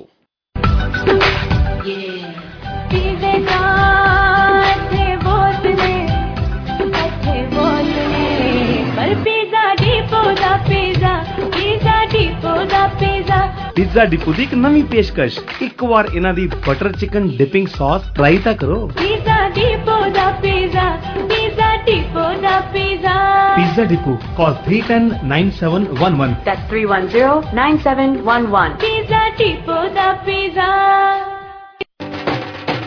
ਘਰ ਮਕਾਨ ਜਾਂ ਦੁਕਾਨ ਪ੍ਰਾਪਰਟੀ ਦੀ ਹਰ ਮੁਸ਼ਕਿਲ ਨੂੰ ਕਰੇ ਆਸਾਨ। ਕਾਬਿਲ ਤੇ ਇਮਾਨਦਾਰ ਸੇਲਜ਼ ਰਿਪਰੈਜ਼ੈਂਟੇਟਿਵ ਰਾਣਾ ਰਣਧੀਰ ਸਿੰਘ ਸਿੱਧੂ ਜਿਹੜੇ ਬ੍ਰੈਂਪਟਨ ਤੇ ਮਿਸੀਸਾਗਾ ਤੋਂ ਆਪਣੇ ਭਰੋਸੇਮੰਦ ਸੇਵਾਵਾਂ ਪ੍ਰਦਾਨ ਕਰਦੇ ਨੇ। ਅੱਜ ਹੀ ਕਾਲ ਕਰੋ 905 915 8484 9059158484 ਘਰ ਖਰੀਦਣਾ ਹੈ ਜਾਂ ਪ੍ਰਾਪਰਟੀ ਵਿੱਚ ਇਨਵੈਸਟ ਕਰਕੇ ਚੰਗਾ ਪ੍ਰੋਫਿਟ ਹਾਸਲ ਕਰਨਾ ਹੈ? ਕਾਲ ਕਰੋ Royal LePage Flower City realty ਦੇ ਰਾਣਾ ਰਣਧੀਰ ਸਿੰਘ ਸਿੱਧੂ ਨੂੰ। ਇੱਕ ਕੁੱਟ ਉਹ ਬੱਲੇ ਬੱਲੇ ਬਈ ਇਹ ਤਾਂ ਕਮਾਲ ਕਰਤੀ ਏਡੀ ਵੱਡੀ ਸ਼ੋਪ ਬਣਾ ਲਈ। ਘਰ ਦਫ਼ਤਰ ਕਮਰਸ਼ੀਅਲ ਪਲਾਜ਼ਾ ਜਾਂ ਟਾਊਨ ਹਾਊਸ ਦੀ ਵਧੀਆ ਕੰਸਟਰਕਸ਼ਨ ਵਾਜਿਬ ਰੇਟਾਂ ਤੇ ਕਰਵਾਉਣ ਲਈ ਯਾਦ ਰੱਖੋ ਇੱਕ ਹੀ ਨਾਮ ਸਰਵ ਲੋ ਕੰਸਟਰਕਸ਼ਨ ਹਰ ਤਰ੍ਹਾਂ ਦੀ ਕੰਸਟਰਕਸ਼ਨ ਦੇ ਵਧੀਆ ਕੰਮ ਲਈ ਅੱਜ ਹੀ ਕਾਲ ਕਰੋ ਸਰਲੋ ਕੰਸਟਰਕਸ਼ਨ 410 841 0478 4168410478 ਸਰਵ ਲੋ ਕੰਸਟਰਕਸ਼ਨ ਇੱਕ ਵਾਰੀ ਫੇਰ ਨਿਗਾ ਸਵਾਗਤ ਜੀ ਤੁਹਾਡਾ ਅੱਜ ਦੇ ਨਗਾਰਾ ਪ੍ਰੋਗਰਾਮ ਦੇ ਵਿੱਚ। ਸਾਡੇ ਅੱਜ ਦੇ ਪ੍ਰੋਗਰਾਮ ਨੂੰ ਆਸਰਾ ਲਾਇਰਸ ਵਾਲੇ ਸਪਾਂਸਰ ਕਰਦੇ ਨੇ ਜੀ, ਅਮਨਦੀਪ ਕਪਿਲਾ ਜੀ। ਇਹ ਬ੍ਰੈਮਲੀ ਐਂਡ ਕੁਈਨ ਦੇ ਇੰਟਰਸੈਕਸ਼ਨ ਤੇ ਨੇ, ਸਿਰਫ ਰੀਅਲ ਏਸਟੇਟ ਦਾ ਕੰਮ ਕਰਦੇ ਨੇ, ਰੀਅਲ ਏਸਟੇਟ ਕਲੋਜ਼ਿੰਗਸ ਦਾ। ਮਾਹਰ ਲਾਇਰ ਦਾ ਹੋਣਾ ਜ਼ਰੂਰੀ, ਵੈਸੇ ਲਾਇਰ ਸਾਰੇ ਹੀ ਚੰਗੇ ਹੁੰਦੇ ਨੇ, ਮਾਹਰ ਹੁੰਦੇ ਨੇ, ਆਪਾਂ ਨੂੰ ਦੇਖਣ ਨੂੰ ਲੱਗਦਾ। ਪਰ ਕਿਹੜੇ ਵੇਲੇ ਕਿਹੜੀ ਪ੍ਰੋਬਲਮ ਆ ਗਈ ਤੇ ਕਿਵੇਂ ਕਿਸੇ ਲਾਇਰ ਨੇ ਸੋਲਵ ਕੀਤੀ? ਇਹ ਨਿਰਭਰ ਕਰਦਾ। ਕਲੋਜ਼ਿੰਗ ਵਾਲੇ ਦਿਨ ਜੇ ਤੁਸੀਂ ਸੈਲਰ ਨੂੰ ਆਪਣਾ ਸਮਾਨ ਤੁਸੀਂ ਲੱਦਿਆ ਹੁੰਦਾ, ਤੇ ਉਧਰੋਂ ਬਾਇਰ ਵੀ ਆਪਣਾ ਟਰੱਕ ਭਰ ਕੇ ਤੇ ਤੁਹਾਡੇ ਦਰਵਾਜ਼ੇ ਤੇ ਖੜਾ ਹੁੰਦਾ, ਤੇ ਕਈ ਵਾਰੀ ਜਿਹੜੇ ਲਾਇਰਸ ਨੇ ਰੀਅਲ ਸਟੇਟ ਵਾਲੇ ਬਾਇਰ ਤੇ ਸੈਲਰ ਦਾ ਲਾਇਰ ਇਹਨਾਂ ਦੇ ਸਿੰਘ ਫਸ ਜਾਂਦੇ ਨੇ। ਤੇ ਜੇ ਉਸ ਵੇਲੇ ਠੀਕ ਸਟੈਂਡ ਨਾ ਲਵੇ ਤੁਹਾਡਾ ਲਾਇਰ ਤੇ ਇਹ ਦੇਖ ਲਓ ਫਿਰ ਤੁਸੀਂ ਜੇ ਤੁਸੀਂ ਸੈਲਰ ਨੂੰ ਕਲੋਜ਼ਿੰਗ ਨਾ ਹੋਈ, ਤੇ ਅੱਗੇ ਚੇਨ ਬਣੀ ਹੁੰਦੀ ਆ, ਇੱਕ ਇੱਕ ਚੀਜ਼ ਸੈਲ ਕੀਤੀ, ਦੂਜੀ ਬਾਈ ਕੀਤੀ ਆ। ਕਿੰਨੀਆਂ ਹੀ ਅੱਗੇ ਕਈ ਵਾਰੀ 4 4 5 5 ਕਲੋਜ਼ਿੰਗਸ ਹੁੰਦੀਆਂ। ਤੇ ਜੇ ਕਲੋਜ਼ਿੰਗ ਤੁਹਾਡੀ ਨਾ ਹੋਵੇ, ਅੱਗੇ ਪੈਨਲਟੀਜ਼ ਪੈਂਦੀਆਂ ਨੇ, ਕਿੱਥੇ ਰਹੋਗੇ, ਕੀ ਕਰੋਗੇ, ਕੀ ਨਹੀਂ, ਇਸ ਕਰਕੇ ਬਹੁਤ ਵੱਡੀ ਪ੍ਰੋਬਲਮ ਆ ਜਾਂਦੀ ਹੈ ਮਾਹਰ ਲਾਇਰ ਦਾ ਹੋਣਾ ਜ਼ਰੂਰੀ ਹੈ ਤੇ ਮਾਹਰ ਲਾਇਰ ਨੇ ਜੀ ਅਮਨਦੀਪ ਕਪਲਾ ਜੀ। ਅੱਛਾ, ਮੈਂ ਹੁਣ ਕਹਿਣਾ ਨਹੀਂ ਚਾਹੁੰਦਾ, ਬਹੁਤ ਵਾਰੀ ਲਾਇਰ ਆਪ ਰੁੱਝੇ ਹੁੰਦੇ ਆ, ਵਿੱਚ ਹੀ ਡਿਵੋਰਸ ਦੇ ਕੇਸ ਹੁੰਦੇ ਆ, ਵਿੱਚ ਹੀ ਕ੍ਰਿਮੀਨਲ ਲਾਇਰ ਹੁੰਦੇ ਆ, ਵਿੱਚ ਹੀ ਨੋਟਰੀ ਪਬਲਿਕ ਦਾ ਕੰਮ ਕਰਦੇ ਆ, ਵਿੱਚ ਰੀਅਲ ਏਸਟੇਟ ਦਾ। ਤੇ ਉਹ ਫਿਰ ਕੰਮ ਨਾ ਧਿਆਨ ਡਾਈਵਰਟ ਹੋ ਜਾਂਦਾ। ਇਹ ਸਿਰਫ ਰੀਅਲ ਸਟੇਟ ਦਾ ਕੰਮ ਕਰਦੇ ਨੇ ਜੀ। ਜਦੋਂ ਮਰਜ਼ੀ ਚਲੇ ਜਾਓ, ਕੋਈ agreement of purchase and sale review ਕਰਵਾਉਣਾ ਕੋਈ ਕੋਈ ਤੁਸੀਂ ਘਰ ਕਮਰਸ਼ੀਅਲ ਪ੍ਰਾਪਰਟੀ ਇੰਡਸਟਰੀਅਲ ਪ੍ਰਾਪਰਟੀ ਲਈ ਆ ਵੇਚੀ ਆ ਤੇ ਇਹਨਾਂ ਨਾਲ ਤਾਲਮੇਲ ਕਰ ਲਿਓ। 905456 20 ਇਹਨਾਂ ਦਾ ਨੰਬਰ ਆ। ਹੁਣ ਜੇ ਮਾਰਗੇਜ ਕੋਈ ਸਮੱਸਿਆ ਆ ਗਈ ਅੱਜ ਆ ਗਈ ਹੈ ਤੁਹਾਨੂੰ, ਤੇ ਫਿਰ ਭੁਪੇਸ਼ ਵਰਮਾ ਨਾਲ ਤਾਲਮੇਲ ਕਰ ਲਿਓ। ਨੰਬਰ ਇਹਨਾਂ ਦਾ 647 624 7777 6476247777 77 ਬਸ ਇਹਨਾਂ ਕੋਲੇ ਚਲੇ ਗਏ ਤੇ ਮਾਰਗੇਜ ਤੁਹਾਡੀ ਹੋਗੀ ਭਾਵੇਂ ਤੁਹਾਡੇ ਕ੍ਰੈਡਿਟ 'ਚ ਮਾੜੀ ਮੋਟੀ ਕੋਈ ਗੜਬੜ ਹੈਗੀ ਆ, ਨਵੇਂ ਆਏ ਹੋ ਇੱਥੇ। ਤੇ ਪਰ ਤਾਲਮੇਲ ਕਰ ਲਿਓ, ਤੁਸੀਂ 2.5 ਮਹੀਨੇ ਪਹਿਲਾਂ ਕਲੋਜ਼ਿੰਗ ਤੋਂ। ਅੱਛਾ, ਵੈਸੇ ਤੁਹਾਡੇ ਕੋਲ ਆਲਰੇਡੀ ਪ੍ਰਾਪਰਟੀ ਹੈਗੀ ਜੇ ਤੁਸੀਂ ਲਾਈਨ ਆਫ ਕ੍ਰੈਡਿਟ ਬਣਾਉਣੀ ਆ ਸੈਕੰਡ ਮਾਰਗੇਜ ਲੈਣੀ ਆ ਡੈਟ ਕੰਸੋਲੀਡੇਸ਼ਨ ਕਰਨੀ ਹੈ, ਫਿਰ ਵੀ ਭੁਪੇਸ਼ ਵਰਮਾ ਜੀ ਨਾਲ ਤਾਲਮੇਲ ਕਰ ਲਿਓ। 647 624 7777 ਇਹਨਾਂ ਦਾ ਨੰਬਰ ਹੈ। ਆਪਣੀ ਅੱਜ ਗੱਲਬਾਤ ਚੱਲ ਰਹੀ ਸੀ ਕੈਨੇਡੀਅਨ ਵੈਲਿਊਜ਼ ਦੀ। ਦੇਖੋ ਵੈਲਿਊਜ਼ ਤਾਂ ਹਰੇਕ ਸਮਾਜ ਦੀਆਂ ਹੁੰਦੀਆਂ ਨੇ, ਆਪਾਂ ਪਹਿਲਾਂ ਗੱਲ ਕਰ ਚੁੱਕੇ ਆ ਕਿ ਮਾਨਵੀ ਕਦਰਾਂ ਕੀਮਤਾਂ ਜਿਹੜੀਆਂ। ਬਹੁਤੀ ਨਾ ਜਦੋਂ ਆਪਾਂ ਧਿਆਨ ਦੇ ਨਾਲ, ਬਹੁਤੇ ਧਿਆਨ ਨਾਲ ਦੇਖਦੇ ਆ ਦੁਨੀਆ ਦੇ ਉੱਤੇ ਜਿੰਨੀਆਂ ਵੀ ਸੱਭਿਆਤਾਵਾਂ ਨੇ, ਹੁਣ ਦੀ ਗੱਲ ਕਰ ਲਓ, ਪ੍ਰਾਤਨ ਸੱਭਿਆਤਾਵਾਂ ਦੀ ਗੱਲ ਕਰ ਲਓ। ਉਹ ਵੀਰ ਜੀ, ਬਲਵਿੰਦਰ ਵੀਰ ਜੀ ਗੱਲ ਕਰਕੇ ਗਏ ਸੀ। ਮੈਂ ਜਿਹੜੇ ਮਹਿਮਾਨ ਸਾਡੇ ਕੋਲੇ ਆ ਰਹੇ ਨੇ ਅੱਜ, ਉਹਨਾਂ ਨੇ ਵੀ ਕੱਲ ਇਹ ਗੱਲਾਂ ਕੀਤੀਆਂ ਸੀ ਯੂਰਪੀਅਨ ਕਲਚਰ ਬਾਰੇ। ਦੇਖੋ, ਯੂਰਪੀਅਨ ਕਲਚਰ ਆ ਜਿਹੜਾ ਜਿਹੜਾ ਪੁਨਰ ਜਾਗਰਤੀ ਦਾ ਦੌਰ ਸੀ। ਕੱਲ ਬੜੀ ਡਿਟੇਲ ਦੇ ਵਿੱਚ ਉਹਨਾਂ ਨੇ ਗੱਲ ਕੀਤੀ ਸੀ। ਮੈਂ ਅਜੇ ਨਾਂ ਨਹੀਂ ਦੱਸਣਾ ਸਾਡੇ ਮਹਿਮਾਨ ਦਾ। ਉਹ ਸਕੂਲਾਂ 'ਚ ਪੜ੍ਹਾਈ ਜਾਂਦੀ ਆ। ਸਟੇਟ ਤੇ ਰਿਲੀਜੀਅਨ ਨੂੰ ਅਲੱਗ-ਅਲੱਗ ਕੀਤਾ, ਬੜੀ ਲੰਬੀ ਲੜਾਈ ਲੜੀ ਉਹਨਾਂ ਨੇ। ਉਸ ਤੋਂ ਬਾਅਦ ਤਰੱਕੀ ਹੋਈ ਇੰਡਸਟਰੀਅਲ ਰੈਵੋਲੂਸ਼ਨ ਹੋਈ। ਸਾਇੰਸ ਟੈਕਨੋਲੋਜੀ ਲੋਕਾਂ ਦੇ ਜੀਵਨ ਚ ਆਈ ਤੇ ਉਹਨੇ ਓਵਰਆਲ ਸਾਰਾ ਕੁਝ ਚੇਂਜ ਕਰਤਾ। ਪਰ ਮੈਂ ਉਸ ਤੋਂ ਪਿੱਛੋਂ ਦੀ ਉਸ ਤੋਂ ਪਿੱਛੇ ਦੀ ਗੱਲ ਕਰੂੰਗਾ। 2.5 3000 4000 ਸਾਲ ਪਹਿਲਾਂ ਦੀ। ਤੁਸੀਂ ਦੁਨੀਆ ਦੀਆਂ ਸਾਰੀਆਂ ਸੱਭਿਆਤਾਵਾਂ ਦਾ ਜਦੋਂ ਅਧਿਐਨ ਕਰਦੇ ਆ ਨਾ ਮੈਸੋਪੋਟਾਮੀਅਨ ਸਿਵਲਾਈਜੇਸ਼ਨ ਸੀ ਜਿਹੜੀ ਇਰਾਕ ਈਰਾਨ ਦੀ ਜਿਹੜੀ ਸਿਵਲਾਈਜੇਸ਼ਨ ਸੀ। ਚਾਈਨੀਜ਼ ਸਿਵਲਾਈਜੇਸ਼ਨ ਦੀ ਗੱਲ ਕਰੋ ਤੁਸੀਂ। ਯੂਨਾਨੀ ਸੱਭਿਅਤਾ, ਗ੍ਰੀਕ ਸਿਵਲਾਈਜੇਸ਼ਨ ਦੀ ਗੱਲ ਕਰੋ ਤੁਸੀਂ, ਪ੍ਰਾਤਨ ਭਾਰਤੀ ਸੱਭਿਅਤਾ, ਸਾਡੀ ਸਿੰਧੂ ਘਾਟੀ ਦੀ ਸੱਭਿਅਤਾ ਦੀ ਗੱਲ ਕਰੋ, ਮਾਇਆ ਕਲਚਰ ਇੱਥੇ ਸੀਗਾ, ਮੈਕਸੀਕੋ ਦੀ ਤੇ ਯੂਐਸ ਦੀ ਬਾਉਂਡਰੀ ਦੇ ਉੱਤੇ, ਇਹਨਾਂ ਦੀ ਗੱਲ ਕਰੋ। ਸਾਰੀਆਂ ਸੱਭਿਅਤਾਵਾਂ ਆਪਣੇ ਆਪ ਦੇ ਵਿੱਚ ਮਹਾਨ ਸੀ, ਸਾਰੀਆਂ ਸੱਭਿਅਤਾਵਾਂ ਦੇ ਵਿੱਚ ਤਰੱਕੀ ਹੋਈ ਹੈ। ਪਰ ਆਪਾਂ ਨੂੰ ਸਿਰਫ ਯੂਰਪੀਅਨ ਕਲਚਰ ਕਿਉਂ ਯਾਦ ਆ? ਠੀਕ ਹੈ, ਯੂਰਪੀਅਨ ਕਲਚਰ ਬਹੁਤ ਵਧੀਆ, ਹੁਣ ਵੀ ਜੇ ਤੁਸੀਂ ਯੂਰਪ ਚਲੇ ਜਾਓ ਨਾ, ਬੜੇ ਬੜੇ ਠਰਮੇ ਨਾਲ, ਸੰਜੀਦਾ ਤਰੀਕੇ ਦੇ ਨਾਲ ਜ਼ਿੰਦਗੀ ਹੈ ਜਿਹੜੀ ਚੱਲ ਰਹੀ ਹੈ। ਤੇ ਆਪਾਂ ਛੋਟੀ ਜਿਹੀ ਬ੍ਰੇਕ ਲੈ ਲਈਏ, ਮੇਰੇ ਕੋਲ ਮਹਿਮਾਨ ਆ ਗਏ ਜਿਹਨੇ ਨੇ ਜੀ, ਫੇਰ ਆਪਾਂ ਗੱਲਬਾਤ ਕਰਾਂਗੇ। Sat Shri Akal. United group of ਕੰਪਨੀਆਂ ਸਾਨੂੰ ਸਿਟੀ ਦੇ ਵਿੱਚ AZ DZ ਡਰਾਈਵਰਾਂ ਦੀ ਲੋੜ ਹੈ। ਤੁਸੀਂ ਸਿਟੀ ਦੇ ਵਿੱਚ ਕੰਮ ਕਰਨਾ ਚਾਹੁੰਦੇ ਹੋ ਲਾਬਲਾਸ ਦੇ ਨਾਲ ਹੋਮ ਡਿਪੂ ਦੇ ਨਾਲ Canadian Tire Canada Post Metro ਦੇ ਨਾਲ ਕੰਮ ਕਰਨਾ ਚਾਹੁੰਦੇ ਹੋ, ਤਾਂ ਤੁਸੀਂ ਸਾਨੂੰ ਕਾਲ ਕਰ ਸਕਦੇ ਹੋ। ਨਾਲ ਦੀ ਨਾਲ ਸਾਡੀ ਫਲੈਟ ਬੈਡ ਡਿਵੀਜ਼ਨ ਦੇ ਉੱਤੇ ਤੁਸੀਂ ਬਹੁਤ ਵਧੀਆ ਪੈਸੇ ਬਣਾ ਸਕਦੇ ਹੋ। ਮੌਂਟਰੀਅਲ ਨੂੰ ਰਾਉਂਡ ਟ੍ਰਿਪ ਆਟਵਾ ਨੂੰ ਰਾਉਂਡ ਟ੍ਰਿਪ ਸਾਡੇ ਕੋਲ ਅਵੇਲੇਬਲ ਨੇ। ਹੋਰ ਜਾਣਕਾਰੀ ਲਈ ਤੁਸੀਂ ਸਾਡੀ ਨਵੀਂ location 1191 Eglinton avenue east 1191 Eglinton avenue east ਦੇ ਉੱਤੇ ਪਹੁੰਚ ਸਕਦੇ ਹੋ। ਤੇ ਸਾਡਾ ਜੋ ਸਲੋਗਨ ਹੈ, ਜੇ ਤੁਸੀਂ ਅੱਜ ਅਪਲਾਈ ਕਰਦੇ ਹੋ, ਤਾਂ ਤੁਸੀਂ ਕੱਲ ਨੂੰ ਰੋਡ ਟੈਸਟ ਸਾਰੀਆਂ ਕੁਆਲੀਫਿਕੇਸ਼ਨ ਪੂਰੀਆਂ ਕਰਨ ਤੋਂ ਬਾਅਦ ਕੰਮ ਤੇ ਜਾ ਸਕਦੇ ਹੋ। ਸਾਡੇ ਕੋਲ ਸ਼ਿਫਟਾਂ ਮਾਰਨਿੰਗ ਈਵਨਿੰਗ ਸਾਰੀਆਂ ਅਵੇਲੇਬਲ ਨੇ 905 453 1400 9054531400 ਉਹ ਜੀ ਰੀਅਲ ਏਸਟੇਟ ਡੀਲ ਕਿਸੇ ਕਿਸੇ ਨੂੰ ਰਾਸ ਆਵੇ ਜੇ ਡੀਲ ਡੇਲ ਮੁੰਡੀ ਕਰਵਾਵੇ ਤਾਂ ਪ੍ਰਾਪਰਟੀ ਦੇ ਭਾਗ ਜਗਾਵੇ। ਕਿਸੇ ਵੀ ਤਰ੍ਹਾਂ ਦੀ ਰੈਜ਼ੀਡੈਂਸ਼ੀਅਲ ਕਮਰਸ਼ੀਅਲ ਇਨਵੈਸਟਮੈਂਟ ਲਈ hotel motel land plaza gas station apartments ਖਰੀਦਣ ਜਾਂ ਵੇਚਣ ਲਈ। ਜਾਂ ਫਿਰ ਫ੍ਰੀ ਮਾਰਕੀਟ ਇਵੈਲੂਏਸ਼ਨ ਲਈ ਇੱਕੋ ਥਾਂ ਤੇ ਇੱਕੋ ਨਾਮ ਡੀਲ ਮੁੰਡੀ। ਕਾਲ ਕਰੋ 416 213 1313 416 213 1313 7895 Tranmere Drive 206 Mississauga Dale Mundi Real Estate estate expert.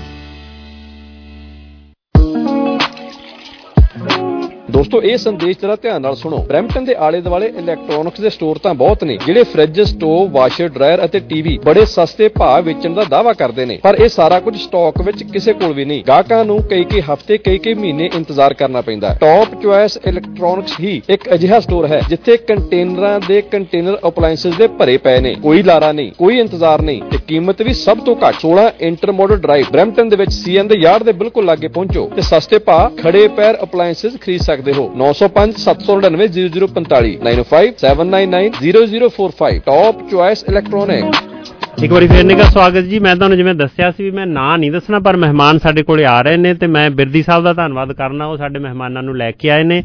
ਤੇ ਮਹਿਮਾਨ ਨੇ ਸਾਡੇ ਪਾਲੀ ਭੁਪਿੰਦਰ ਜੀ। ਸਾਡੇ ਕੋਲ ਥੋੜੇ ਮਿੰਟ ਨੇ। ਪਾਲੀ ਜੀ ਨਿਕਾ ਸਵਾਗਤ ਤੁਹਾਡਾ ਅੱਜ ਦੇ ਪ੍ਰੋਗਰਾਮ। ਬਹੁਤ ਬਹੁਤ ਸ਼ੁਕਰੀਆ ਤੁਹਾਡਾ ਜੀ। ਮਾਫੀ ਚਾਹੁੰਦਾ ਪਹਿਲਾਂ ਤਾਂ ਕੱਲ ਨੂੰ ਤੁਸੀਂ ਜਾ ਰਹੇ ਹੋ ਤੁਸੀਂ ਤੁਸੀਂ ਕਾਫੀ ਥਾਵਾਂ ਤੇ ਗਏ ਹੋ। ਧੰਨਵਾਦ ਵੀ ਤੁਹਾਡਾ ਤੁਸੀਂ 10 ਮਿੰਟ ਕੱਢੇ। ਮਿਹਰਬਾਨੀ ਬਹੁਤ ਬਹੁਤ। ਨਹੀਂ ਨਹੀਂ ਜੀ ਕੋਈ ਧੰਨਵਾਦ ਵਾਲੀ ਗੱਲ। ਜਦੋਂ ਕੱਲ ਤੁਸੀਂ ਕਿਹਾ ਨਾ ਤੁਸੀਂ ਆਪਣੀ ਡੀ ਬਾਰੇ ਗੱਲ ਕੀਤੀ। ਜੀ। ਤੇ ਮੈਂ ਸੱਚੀ ਮਨੋਂ ਕਹਿ ਰਿਹਾ। ਤੇ ਉਹ ਮੈਨੂੰ ਸੱਚੀ ਆਪਣਾ ਨਾ ਆਪਣਾ ਆਪ ਛੋਟਾ ਛੋਟਾ ਲੱਗਣ ਲੱਗ ਪਿਆ। ਮੈਂ ਤਾਂ ਹੀ ਤੁਹਾਨੂੰ ਕੁਐਸਚਨ ਕੀਤਾ ਸੀ ਵੀ ਕੋਈ- ਵੀ ਸਵਾਲ ਤਾਂ ਤੁਸੀਂ ਕਿਹਾ ਵੀ ਮੈਨੂੰ ਕਰੋ। ਅਸੀਂ ਤੁਹਾਨੂੰ ਕੀ ਸਵਾਲ ਕਰਨਾ ਤੁਸੀਂ ਸਾਨੂੰ ਸਵਾਲ ਕਰਨੇ ਸੀ ਵੀ ਭਾਈ ਤੁਸੀਂ ਕਿਵੇਂ ਮਤਲਬ ਬਿਨਾ ਪੜ੍ਹੇ ਲਿਖੇ ਹੈ ਜੀ? ਤੇ ਮਤਲਬ ਕਿਵੇਂ ਜੇ ਤੁਸੀਂ ਟੈਕਲ ਕਰਦੇ ਹੋ ਸਾਰਾ ਕੁਝ ਹੈ ਜੀ? ਖੋਖਲੇ ਆ ਅਸੀਂ ਅੰਦਰੋਂ ਬਹੁਤੇ। ਨਹੀਂ ਨਹੀਂ ਇਦਾਂ ਨਹੀਂ ਹੈਗਾ। ਮੈਨੂੰ ਇਹ ਲੱਗਦਾ ਕਿ ਸਿਰਫ ਪੜ੍ਹਨਾ ਲਿਖਣਾ ਹੀ ਕਾਫੀ ਨਹੀਂ ਹੁੰਦਾ। ਕਈ ਵਾਰੀ ਤੁਸੀਂ ਜ਼ਿੰਦਗੀ ਚੋਂ ਵੀ ਸਿੱਖਦੇ ਹੋ। ਔਰ ਦੋਨੋਂ ਤਰੀਕੇ ਦੇ ਲੋਕ ਹੀ ਹੁੰਦੇ ਨੇ। ਕੁਝ ਕਿਤਾਬਾਂ ਪੜ੍ਹ ਕੇ ਵੀ ਨਹੀਂ ਸਿੱਖਦੇ। ਸਾਡੀਆਂ ਯੂਨੀਵਰਸਿਟੀਆਂ ਵਿੱਚ ਇਹੋ ਜਿਹੇ ਨਲਾਇਕ ਵੀ ਭਰਤੀ ਕੀਤੇ ਹੋਏ ਨੇ। ਬਾਬਾ ਨਾਨਕ ਵੀ ਕਹਿੰਦੇ ਨੇ ਪੜ ਪੜ ਗੱਡਾ ਹੈ ਨਾ ਜਿਵੇਂ ਉਹ ਹਾਂ, ਲੱਦੀ ਹੈ। ਤੇ ਉਵੇਂ ਪੜ੍ਹੇ ਲਿਖੇ ਲੋਕ ਵੀ ਹੁੰਦੇ ਨੇ, ਉਹ ਵੀ ਕੋਈ ਸਿਆਣੀ ਗੱਲ ਨਹੀਂ ਕਰਦੇ, ਲੇਕਿਨ ਕਈ ਲੋਕ ਜ਼ਿੰਦਗੀ ਚੋਂ ਰੜੇ ਹੋਏ ਹੁੰਦੇ ਨੇ, ਗੁੜੇ ਹੋਏ ਹੁੰਦੇ ਨੇ। ਉਹ ਵੀ ਤੁਸੀਂ ਗੁੜੇ ਹੋਏ ਲੋਕ ਹੋ, ਅਸੀਂ ਤਾਂ ਪੜ੍ਹੇ ਹੋਏ ਲੋਕ ਹਾਂ। ਦੋਸਤੋ ਮੈਂ ਇਹਨਾਂ ਨੇ ਕੱਲ ਦੱਸਿਆ ਵੀ ਜਿਹੜੀ ਇਹਨਾਂ ਨੇ ਡੀ ਕੀਤੀ ਆ ਨਾ ਇਹਨਾਂ ਨੇ 1200 ਨਾਵਲ ਆ ਜਿਹੜੇ ਨਾਟਕ। ਨਾਟਕ ਸੌਰੀ 1200 ਨਾਟਕ ਪੜ੍ਹੇ ਆਪ। ਹਾਂਜੀ ਕਿਉਂਕਿ ਉਹ ਮੈਂ। ਹਾਂ ਮੈਂ ਉਹ ਰੱਖ ਬੈਠਾ ਟੌਪਿਕ ਰੱਖ ਬੈਠਾ ਸੀ ਪੰਜਾਬੀ ਨਾਟਕ ਦਾ ਕਾਵ ਸ਼ਾਸਤਰ ਹਾਂਜੀ। ਤੇ 100 ਸਾਲ ਹੋ ਚੁੱਕੇ ਸੀਗੇ। ਹਾਂਜੀ ਹਾਂਜੀ। ਪਹਿਲਾਂ ਮੈਨੂੰ ਐ ਲੱਗਦਾ ਸੀ ਕਿ 100 ਸਾਲ ਦੇ ਵਿੱਚ ਐਵੇਂ 2 250 ਨਾਟਕ ਲਿਖਿਆ ਗਿਆ ਉਹ ਹਾਂਜੀ ਹਾਂਜੀ। ਪਰ ਜਦੋਂ ਟੌਪਿਕ ਮਿਲ ਗਿਆ ਔਰ ਰਜਿਸਟਰਡ ਹੋ ਗਿਆ ਫਿਰ ਲੱਭਣੇ ਸ਼ੁਰੂ ਕੀਤੇ ਤਾਂ ਫਿਰ ਪਤਾ ਲੱਗਿਆ ਕਿ ਨਾਟਕ ਤਾਂ ਬਹੁਤ ਜ਼ਿਆਦਾ ਹੈ ਪਰ ਫਿਰ ਚੁਣੌਤੀ ਬਣ ਗਈ ਕਿ ਹੁਣ ਛੱਡਣਾ ਤਾਂ ਹੈ ਨਹੀਂ ਵਿੱਚੋਂ ਕੰਮ। ਤੇ ਫਿਰ ਮੈਂ 6 ਮਹੀਨੇ ਦੀ ਛੁੱਟੀ ਲੈ ਲਈ ਸੀ ਜੌਬ ਤੋਂ। ਹਾਂਜੀ। ਫਿਰ ਮੈਨੂੰ ਪੀਐਚਡੀ ਪੂਰੀ ਕਰਨ ਦੇ ਲਈ 6 ਮਹੀਨੇ ਦੀ ਛੁੱਟੀ ਲੈਣੀ ਪਈ ਕਿਉਂਕਿ ਉਹ ਕੰਮ ਬਹੁਤ ਜ਼ਿਆਦਾ ਸੀਗਾ। ਔਰ ਮੈਂ 5 ਸਾਲ ਦਾ ਟੀਚਾ ਲੈ ਕੇ ਚੱਲਿਆ ਸੀ ਫਿਰ ਉਹ 6 ਸਾਲ ਲੱਗ ਗਏ ਉਸ ਨੂੰ ਕਿਉਂਕਿ 2 ਸਾਲ ਤਾਂ ਨਾਟਕ ਲੱਭਣ ਤੇ ਪੜਨ ਦੇ ਹੀ ਗਏ। 2 ਸਾਲ ਤਾਂ ਨਾਟਕ ਲੱਭਦੇ ਹੀ ਰਹਿ ਗਏ। ਕਈ ਇਹੋ ਜਿਹੇ ਨਾਟਕ ਸੀਗੇ ਜਿਹੜੇ ਸਾਨੂੰ ਮਿਲੇ ਹੀ ਨਹੀਂ ਉਹਨਾਂ ਦਾ ਜ਼ਿਕਰ ਆ ਰਿਹਾ ਸੀ ਇਤਿਹਾਸ ਦੀਆਂ ਕਿਤਾਬਾਂ ਚੋਂ। ਮੈਂ ਜਿਹੜੇ ਕਾਲਜ ਪੜ੍ਹਾਉਂਦਾ ਸੀ ਡੀਐਮ ਕਾਲਜ ਮੋਗਾ ਉਹਦੀ ਲਾਇਬ੍ਰੇਰੀ ਬਹੁਤ ਪੁਰਾਣੀ ਸੀ। ਬੇਰਿੰਗ ਕਾਲਜ ਬਟਾਲਾ ਦੀ ਲਾਇਬ੍ਰੇਰੀ ਬੜੀ ਪੁਰਾਣੀ ਸੀ। ਖਾਲਸਾ ਕਾਲਜ ਅੰਮ੍ਰਿਤਸਰ ਦੀ ਲਾਇਬ੍ਰੇਰੀ ਬਹੁਤ ਪੁਰਾਣੀ ਸੀ। ਔਰ ਲੁਧਿਆਣਾ, ਪੰਜਾਬੀ ਭਵਨ। ਸੋ ਜਿੱਥੋਂ ਜਿੱਥੋਂ ਨਾਟਕ ਮਿਲਦੇ, ਸਾਰੇ ਥਾਵਾਂ ਤੇ ਟਰੈਵਲ ਕਰਨਾ ਪਿਆ ਤੇ ਲੱਭ ਗਏ। ਹਾਲੇ ਵੀ ਮੈਨੂੰ ਐ ਲੱਗਦਾ ਮੈਂ 1200 ਨਾਟਕ ਪੜਿਆ ਤੇ ਮੈਨੂੰ ਲੱਗਦਾ ਜੇ ਮੈਂ ਹੋਰ 2 ਸਾਲ ਕੋਸ਼ਿਸ਼ ਕਰਦਾ 300 ਨਾਟਕ ਹੋਰ ਲੱਭ ਜਾਣਾ ਸੀ। ਪਰ ਉਹ ਬਹੁਤ ਗਵਾਚਿਆ ਹੋਇਆ ਹੈ ਸਕੈਟਰਡ ਹੈ, ਮਤਲਬ ਕਿ ਪਤਾ ਨਹੀਂ ਕਿੱਥੇ ਕਿੱਥੇ ਪਿਆ। ਹੂੰ ਹੂੰ ਸੋ ਵਧੀਆ ਸੀ ਮੈਨੂੰ ਟੌਪਿਕ ਤਾਂ ਮਜਬੂਰੀ 'ਚ ਹੀ ਰੱਖਣਾ ਪਿਆ ਪਰ ਮੈਂ ਫਿਰ ਆਨੰਦ ਬਹੁਤ ਆਇਆ। ਹੁਣ ਮੈਂ ਕੋਈ ਵੀ ਗੱਲ ਕਰਦਾ ਪੰਜਾਬੀ ਨਾਟਕ ਦੇ ਹਵਾਲੇ ਨਾਲ ਮੈਨੂੰ ਐ ਲੱਗਦਾ ਕਿ ਉਹ ਅ, ਰੜੀ ਹੋਈ ਗੱਲ ਹੁੰਦੀ ਆ ਉਹ ਐਵੇਂ ਤੁੱਕੇ ਵਾਲੀ ਗੱਲ ਨਹੀਂ ਹੁੰਦੀ। ਬਿਲਕੁਲ ਜੀ ਪੰਜਾਬੀ ਆਰਟਸ ਐਸੋਸੀਏਸ਼ਨ ਵਾਲੇ ਤੁਹਾਡੇ ਨਾਟਕ ਕਰਵਾਉਂਦੇ ਰਹਿੰਦੇ ਨੇ। ਮੈਂ ਕੱਲ ਵੀ ਇੱਕ ਕੁਐਸਚਨ ਕੀਤਾ ਸੀਗਾ ਐਕਚੁਅਲੀ ਇਸ ਤਰ੍ਹਾਂ ਹੁੰਦਾ ਵੀ ਜਦੋਂ ਆਪਾਂ ਸਵਾਲ ਕਰਦੇ ਆ ਉਹ ਸਵਾਲ ਕਰਨ ਦਾ ਮਕਸਦ ਹੁੰਦਾ ਵੀ ਅੰਦਰੋਂ ਕੁਝ ਕੱਢਿਆ ਜਾਵੇ। ਆਨਸਰ ਤਾਂ ਪਤਾ ਹੀ ਹੁੰਦਾ ਸਰੋਤੇ ਕਿਉਂਕਿ ਉਹ ਜੇ ਹੁੰਦੇ ਨੇ ਜਦੋਂ ਪ੍ਰੋਗਰਾਮਾਂ ਦੇ ਵਿੱਚ। ਉਹ ਸਵਾਲ ਮੇਰਾ ਇਹ ਸੀ ਤੁਹਾਨੂੰ ਫੇਸਬੁੱਕ ਤੇ ਬਹੁਤ ਲੋਕ ਫੋਲੋ ਕਰਦੇ ਨੇ। ਗਰੁੱਪ ਬਣੇ ਹੋਏ ਨੇ ਸੁਸਾਇਟੀ ਦੇ ਵਿੱਚ। ਜੀ। ਤੇ ਉਹ ਹੁਣ ਬਿਰਦੀ ਸਾਹਿਬ ਨਾਲ ਮੇਰੀ ਸਾਂਝ ਆ। ਤੇ ਬਿਰਦੀ ਸਾਹਿਬ ਨਾਲ ਜਿਹੜੀ ਸਾਂਝ ਆ ਉਹ ਤੀਜਾ ਬੰਦਾ ਉਹਦੀ ਕਿਸੇ ਹੋਰ ਨਾਲ ਸਾਂਝ ਆ। ਉਹ ਗਰੁੱਪ ਬਣ ਗਏ ਸੁਸਾਇਟੀ ਦੇ ਵਿੱਚ। ਇਹ ਗਰੁੱਪ ਤੋੜਨੇ ਸੰਵਾਦ ਜਿਹੜਾ ਰਚਾਉਣਾ ਜਿਹੜਾ ਉਹ ਕਿਵੇਂ ਰਚਾਇਆ ਜਾਵੇ ਜਿਹੜੇ ਫੇਸਬੁੱਕ ਤੇ ਤੁਹਾਨੂੰ ਫੋਲੋ ਕਰਦੇ ਉਹਨਾਂ ਨੂੰ ਪਤਾ ਪਾਲੀ ਭੁਪਿੰਦਰ ਜੀ ਇਹੋ ਜਿਹੇ ਨੇ। ਜਿਹੜਾ ਕੋਈ ਹੋਰ ਬੰਦੇ ਨੂੰ ਫੋਲੋ ਕਰ ਰਿਹਾ ਉਹਨੂੰ ਪਤਾ ਵੀ ਉਹ ਬੰਦਾ ਇਹੋ ਜਿਹਾ ਉਹਦਾ ਇੱਕ ਅੱਡ ਗਰੁੱਪ ਬਣਿਆ। ਇੱਕ ਦੀਵਾਰ ਆ ਵਿੱਚ ਮਤਲਬ ਜਿਹੜੀ ਜਿਹੜੀ ਤੋੜ ਜਿਹੜੀ ਹਾਲ ਦੀ ਘੜੀ ਲੱਗਦਾ ਵੀ ਨਹੀਂ ਤੋੜੀ ਜਾ ਸਕਦੀ ਗੀ ਫੋਲੋ ਲੋਕ ਫੋਲੋ ਕਰਦੇ ਨੇ। ਵਿਚਾਰਾਂ ਦਾ ਜਿਹੜਾ ਸੰਚਾਰ ਆ ਉਹ ਕਿਵੇਂ ਕੀਤਾ ਜਾਵੇ? ਬਾਇਸਡ ਆ ਲੋਕ ਬਹੁਤੇ ਲੋਕ ਬਾਇਸਡ ਨੇ, ਗਰੁੱਪਾਂ ਦੇ ਵਿੱਚ। ਤੁਸੀਂ ਕੱਲ ਵੀ ਗੱਲ ਕੀਤੀ ਸੀ, ਖੱਬੇ ਪੱਖੀ ਲੋਕ ਨੇ, ਉਹਨਾਂ ਦਾ ਇੱਕ ਅੱਡ ਗਰੁੱਪ ਆ। ਧਾਰਮਿਕ ਲੋਕ ਅੱਡ ਨੇ। ਬਹੁਤੇ ਲੋਕ ਇਹੋ ਜਿਹੇ ਨੇ, ਜਿਹੜੇ, ਜਿਨ੍ਹਾਂ ਨੂੰ ਪਤਾ ਵੀ ਆ, ਖੱਬੇ ਪੱਖੀ ਲੋਕਾਂ 'ਚ ਆ ਗੱਲਾਂ ਚੰਗੀਆਂ ਨੇ, ਧਾਰਮਿਕ ਲੋਕਾਂ 'ਚ ਆ ਗੱਲਾਂ ਚੰਗੀਆਂ ਨੇ ਨਾਨ ਰਿਲੀਜੀਅਸ ਲੋਕਾਂ 'ਚ ਆ ਗੱਲਾਂ ਚੰਗੀਆਂ ਨੇ। ਪਰ ਕਿਉਂਕਿ ਉਹ ਬਾਇਸਡ ਹੋਏ ਨੇ, ਦੂਜੇ ਦੀ ਗੱਲ ਹੀ ਨਹੀਂ ਸੁਣਦੇ। ਜਦੋਂ ਗੱਲ ਉਹਨਾਂ ਦੇ ਕੰਨਾਂ 'ਚ ਪੈਂਦੀ ਹੈ ਉਹ ਰਿਫਲੈਕਟ ਹੋ ਜਾਂਦੀ, ਵਾਪਸ, ਰਿਪੈਲ ਹੋ ਜਾਂਦੀ ਆ। ਅੰਦਰ ਨਹੀਂ ਜਾਂਦੀ ਗੱਲ ਉਹ। ਇਹ ਇਹ ਕਿਵੇਂ ਕਿਵੇਂ ਤੋੜੀ ਜਾਵੇ ਗੱਲ ਇਹ? ਦੇਖੋ, ਦੋ ਗੱਲਾਂ ਨੇ। ਸਿਧਾਂਤਕ ਤੌਰ ਤੇ ਸਾਨੂੰ ਪੰਜਾਬੀਆਂ ਨੂੰ ਪਹਿਲੀ ਗੱਲ ਤਾਂ ਇਹ ਸਮਝ ਲੈਣੀ ਚਾਹੀਦੀ ਹੈ। ਮੈਂ ਦੇਖਿਆ ਕਿ ਪੰਜਾਬੀਆਂ ਦਾ ਸੁਭਾਅ ਹੈ ਇਹ ਜ਼ਿਆਦਾ ਜ਼ਿਆਦਾ ਉਹ ਟੁੱਟ ਰਹੇ ਨੇ ਆਪਸ ਦੇ ਵਿੱਚ। ਤਾਂ ਪੰਜਾਬੀ ਨੂੰ ਇਹ ਗੱਲ ਸਮਝ ਲੈਣੀ ਚਾਹੀਦੀ ਹੈ ਕਿ ਅਸੀਂ ਬਹੁਤ ਛੋਟੀ ਜੀ ਕਮਿਊਨਿਟੀ ਆ ਤੇ ਜੇ ਅਸੀਂ ਇਹਨਾਂ ਨਿੱਕੇ ਨਿੱਕੇ ਨਿੱਕੇ ਨਿੱਕੇ ਵਿਚਾਰਾਂ ਜਾਂ ਗੱਲਾਂ ਤੇ ਆਪਸ 'ਚ ਟੁੱਟਣਾ ਸ਼ੁਰੂ ਹੋ ਗਏ ਨਾ, ਸਾਡਾ ਹੋਰ ਜ਼ਿਆਦਾ ਨੁਕਸਾਨ ਹੋਣ ਵਾਲਾ ਹੈ। ਸਾਨੂੰ ਆਮ ਤੌਰ ਤੇ ਪੰਜਾਬੀਆਂ ਨੂੰ ਲੜਾਇਆ ਜਾਂਦਾ ਹੈ। ਤੁਸੀਂ ਦੇਖ ਲਓ, ਪੰਜਾਬ ਦੇ ਲੋਕ ਜਿੰਨੇ ਵੰਡੇ ਹੋਏ ਨੇ, ਮਾਝਾ, ਮਾਲਵਾ, ਦੁਆਬਾ ਔਰ ਉਦੋਂ ਬਾਅਦ ਫਿਰ ਉਹ ਪਾਰਟੀਆਂ ਦੇ ਆਧਾਰ ਦੇ ਉੱਪਰ ਚਾਰ ਪੰਜ ਪਾਰਟੀਆਂ ਹੋ ਚੁੱਕੀਆਂ ਨੇ। ਫਿਰ ਉਹ ਜਾਤਾਂ ਦੇ ਆਧਾਰ ਤੇ ਵੰਡੇ ਹੋਏ ਨੇ। ਔਰ ਅਗਾਂਹ ਪਤਾ ਨਹੀਂ ਕਿੰਨੇ ਕਿੰਨੇ ਆਧਾਰਾਂ ਤੇ ਅਸੀਂ ਸਾਨੂੰ ਪੰਜਾਬੀਆਂ ਨੂੰ ਵੰਡਿਆ ਗਿਆ। ਦੂਜੀ ਗੱਲ ਇਹ ਹੈ ਕਿ ਜੇ ਅਸੀਂ ਫਿਲਾਸਫੀ ਕਲ ਤਰੀਕੇ ਨਾਲ ਸੋਚੀਏ ਤਾਂ ਬਾਬਾ ਨਾਨਕ ਨੇ ਬੜੀ ਖੂਬਸੂਰਤ ਗੱਲ ਕਹੀ ਹੈ ਨਾ? ਕਿ ਜਬ ਲਗ ਦੁਨੀਆ ਰਹੀ ਹੈ ਨਾਨਕ ਕਿਛ ਸੁਣੀਏ ਕੁਛ ਕਹੀਏ। ਇਹਦੇ ਵਿੱਚੋਂ ਕਿਛ ਸੁਣੀਏ ਪਹਿਲਾਂ ਕਹਿੰਦੇ ਨੇ। ਸੁਣਨਾ ਇੰਪੋਰਟੈਂਟ ਹੈ। ਜਿਵੇਂ ਤੁਸੀਂ ਕਿਹਾ ਨਾ ਅਸੀਂ ਸੁਣ ਤਾਂ ਰਹੇ ਨਹੀਂ ਦੂਜੇ ਨੂੰ। ਸਾਡੀ ਪ੍ਰੋਬਲਮ ਇਹ ਹੈ ਅਸੀਂ ਦੂਜੇ ਨੂੰ ਸੁਣ ਨਹੀਂ ਰਹੇ। ਅਸੀਂ ਸਿਰਫ ਕਹਿ ਰਹੇ ਹਾਂ ਜਦੋਂ ਕੋਈ ਕਹਿ ਵੀ ਰਿਹਾ ਹੁੰਦਾ, ਅਸੀਂ ਸੁਣਨ ਦਾ ਡਰਾਮਾ ਕਰ ਰਹੇ ਹੁੰਨੇ ਆ। ਅੰਦਰੋਂ ਤਾਂ ਅਸੀਂ ਸੋਚ ਰਹੇ ਹੁੰਨੇ ਆ ਕਿ ਮੈਂ ਇਹਦੀ ਗੱਲ ਖਤਮ ਹੋਣ ਤੋਂ ਬਾਅਦ ਕਿਹੜੀ ਗੱਲ ਕਹਿਣੀ ਹੈ। ਸੋ ਇਹ ਸਾਡੇ ਪੰਜਾਬੀਆਂ ਦੀ ਇੱਕ ਬਹੁਤ ਵੱਡੀ ਸੰਕਟ ਸਾਡਾ ਬਣ ਗਿਆ। ਇਹੀ ਕਾਰਨ ਹੈ ਕਿ ਪੰਜਾਬ ਵਿਚਾਰਧਾਰਕ ਤੌਰ ਤੇ ਕਦੇ ਕਿਸੇ ਸਾਂਝੇ ਸਿੱਟੇ ਤੇ ਪਹੁੰਚਦਾ ਹੀ ਨਹੀਂ। ਬਹੁਤ ਜਲਦੀ ਅਸੀਂ ਆਪਸ 'ਚ ਹੀ ਭਿੜ ਜਾਂਦੇ ਆ। ਦੁਸ਼ਮਣ ਬਾਹਰ ਖੜ ਕੇ ਸਾਡਾ ਤਮਾਸ਼ਾ ਦੇਖਣ ਲੱਗ ਪੈਂਦਾ। ਇਸ ਚੀਜ਼ ਨੇ ਪੰਜਾਬ ਤੇ ਪੰਜਾਬੀਆਂ ਨੂੰ ਬਹੁਤ ਨੁਕਸਾਨ ਦਿੱਤਾ ਸੀ ਵਾਰ-ਵਾਰ ਨੁਕਸਾਨ ਕਰਾਇਆ 47 ਤੋਂ ਲੈ ਕੇ ਹੁਣ ਤੱਕ ਨੁਕਸਾਨ ਕਰਾਏ ਨੇ ਕਿਉਂਕਿ ਪੰਜਾਬੀ ਆਪਸ ਦੇ ਵਿੱਚ ਇੱਕ ਦੂਜੇ ਦੀ ਗੱਲ ਸੁਣਨ ਨੂੰ ਤਿਆਰ ਨਹੀਂ ਪਰ ਇੱਕ ਇੱਕ ਗੱਲ ਮਾਫੀ ਚਾਹੁੰਦਾ ਤੁਹਾਡੀ ਗੱਲ ਵਿੱਚ ਤਾਂ ਬਾਬੇ ਨਾਨਕ ਦਾ ਫੋਟੋ ਰੱਖ ਕੇ ਆਪਾਂ ਮੱਥਾ ਟੇਕਦੇ ਬਾਬਾ ਜੀ ਟਿਕੇ ਰਹੋ ਤੁਸੀਂ ਇੱਥੇ ਹੀ ਪ੍ਰੈਕਟੀਕਲੀ ਕਹਿੰਦੇ ਸਾਰੇ ਆਪਾਂ। ਹਾਂ ਅਸੀਂ ਬਾਬੇ ਨਾਨਕ ਨੂੰ ਮੰਨਦੇ ਆ ਬਾਬੇ ਨਾਨਕ ਦੀ ਨਹੀਂ ਮੰਨਦੇ ਇਹ ਗੱਲ ਅਸੀਂ ਵਾਰ-ਵਾਰ ਕਹਿੰਦੇ ਹੁੰਦੇ ਆ ਬਾਬਾ ਨਾਨਕ ਤਾਂ ਅਸੀਂ ਗਵਾਤੇ ਪਿੱਛੇ ਰਹਿ ਗਏ ਬਾਬਾ ਨਾਨਕ ਹੈ ਨਾ? ਅਸੀਂ ਬਾਬਾ ਨਾਨਕ ਨੇ ਸਾਨੂੰ ਸਿਰਜਿਆ ਅਸੀਂ ਬਾਬਾ ਨਾਨਕ ਦੀ ਔਲਾਦ ਆ ਸਾਰੇ ਪਰ ਕੌਣ ਬਾਬੇ ਨਾਨਕ ਨੂੰ ਸੁਣਦਾ? ਤੁਸੀਂ ਦੇਖ ਲਓ ਅਸੀਂ ਪਿਛਲੇ ਸਮਿਆਂ ਦੇ ਵਿੱਚ ਅਜਿਹੇ ਅਜਿਹੇ ਆਪਣੇ ਨਾਇਕ ਖੜੇ ਕਰ ਲਏ ਭਾਵੇਂ ਉਹ ਡੇਰਿਆਂ ਵਿੱਚੋਂ ਲੈ ਕੇ ਭਾਵੇਂ ਪੋਲਿਟਿਕਸ ਦੇ ਵਿੱਚੋਂ ਲੈ ਕੇ। ਬਾਬੇ ਨਾਨਕ ਦੀ ਗੱਲ ਕੋਈ ਕਰਦਾ ਹੀ ਨਹੀਂ। ਉਹ ਜੇ ਗੱਲ ਕਰਦੇ ਤਾਂ ਗੱਲ ਕਰਨ ਦੇ ਮਾਰੇ ਗੱਲ ਕਰਦੇ। ਹਾਂ ਨਾਂ ਲੈਣ ਦੇ ਲਈ ਨਾ। ਨਾ ਲੈਣ ਦੇ ਲਈ ਇੱਕ ਅੱਧੀ ਤੁਕ ਲੈ ਲੈਣੀ ਹੈ ਬਾਬੇ ਨਾਨਕ ਦੀ ਵਿੱਚੋਂ ਤੇ ਬਸ ਇਸ ਕਰਕੇ ਵੀ ਠੀਕ ਹੈ ਬਾਬਾ ਨਾਨਕ ਨੂੰ ਪੜਿਆ ਹੋਇਆ। ਬਾਬੇ ਨਾਨਕ ਦੀ ਆਈਡੀਓਲੋਜੀ ਸੱਚੀ ਗੱਲ ਤਾਂ ਇਹ ਹੈ ਮੈਨੂੰ ਕਦੇ ਕਦੇ ਐਂ ਲੱਗਦਾ ਕਿ ਅਸੀਂ ਪੰਜਾਬੀ ਇਸ ਵੇਲੇ ਬਾਬਾ ਨਾਨਕ ਦੇ ਜਿੰਨਾ ਐਂਟੀ ਖੜੇ ਆ ਹਾਂਜੀ ਹਾਂਜੀ। ਕਦੇ ਸ਼ਾਇਦ ਮੁਸਲਮਾਨ ਵੀ ਨਾ ਖੜੇ ਹੋਣ ਤੇ ਕਦੇ ਕੋਈ ਉਮਲ ਕੇ ਪਖੰਡੀ ਸਾਧ ਵੀ ਨਾ ਖੜੇ ਹੋਣ। ਅਸੀਂ ਆਪ ਹੀ ਬਾਬਾ ਨਾਨਕ ਦੇ ਇੰਨੇ ਇੱਕ ਜਸਵੰਤ ਜਫਰ ਪੰਜਾਬੀ ਦੇ ਬਹੁਤ ਵਧੀਆ। ਪੋਇਟ ਨੇ। ਉਹਨਾਂ ਨੇ ਇੱਕ ਕਵਿਤਾ ਲਿਖੀ ਸੀ। ਅਸੀਂ ਨਾਨਕ ਦੇ ਕੀ ਲੱਗਦੇ? ਬਿਲਕੁਲ ਤੇ ਜਿਹਨੇ ਪੜ੍ਹੀ ਨਹੀਂ ਨੇ ਲਾਈਨ ਸੁਣ ਕੇ ਹੀ ਮਤਲਬ ਕਿ ਗਾਲ ਬਣਾਣੀ ਸ਼ੁਰੂ ਕਰ ਦਿੰਦਾ। ਉਹ ਇਹੀ ਤਾਂ ਕਹਿਣਾ ਚਾਹੁੰਦਾ ਕਿ ਅਸੀਂ ਬਾਬੇ ਨਾਨਕ ਦੇ ਲੱਗਦੇ ਹੀ ਕੁਝ ਨਹੀਂ। ਅਸੀਂ ਤਾਂ ਫਾਸਲਾ ਹੀ ਬਹੁਤ ਵੱਡਾ ਕ੍ਰੀਏਟ ਕਰ ਲਿਆ ਨਾਨਕ ਨਾਲੋਂ। ਤੇ ਸਾਡੇ ਕੋਲ ਇੱਕੋ ਚੀਜ਼ ਹੈਗੀ ਤੁਸੀਂ ਨਾਨਕ ਦੀ ਗੱਲ ਕਰ ਲਓ ਲੋਕੀ ਕਹਿਣਗੇ ਆ ਤੂੰ ਕੀ ਕੀ ਨਾਨਕ ਨਾਨਕ ਕਰੀ ਜਾਂਦਾ? ਧੰਨ ਧੰਨ ਸ੍ਰੀ ਗੁਰੂ ਨਾਨਕ ਦੇਵ ਜੀ ਮਹਾਰਾਜ ਕਾ। ਹਾਂਜੀ ਅਸੀਂ ਸ਼ਬਦਾਂ ਤੋਂ ਸਾਨੂੰ ਉਹ ਹਟਾਉਂਦੇ ਰਹਿ ਗਏ।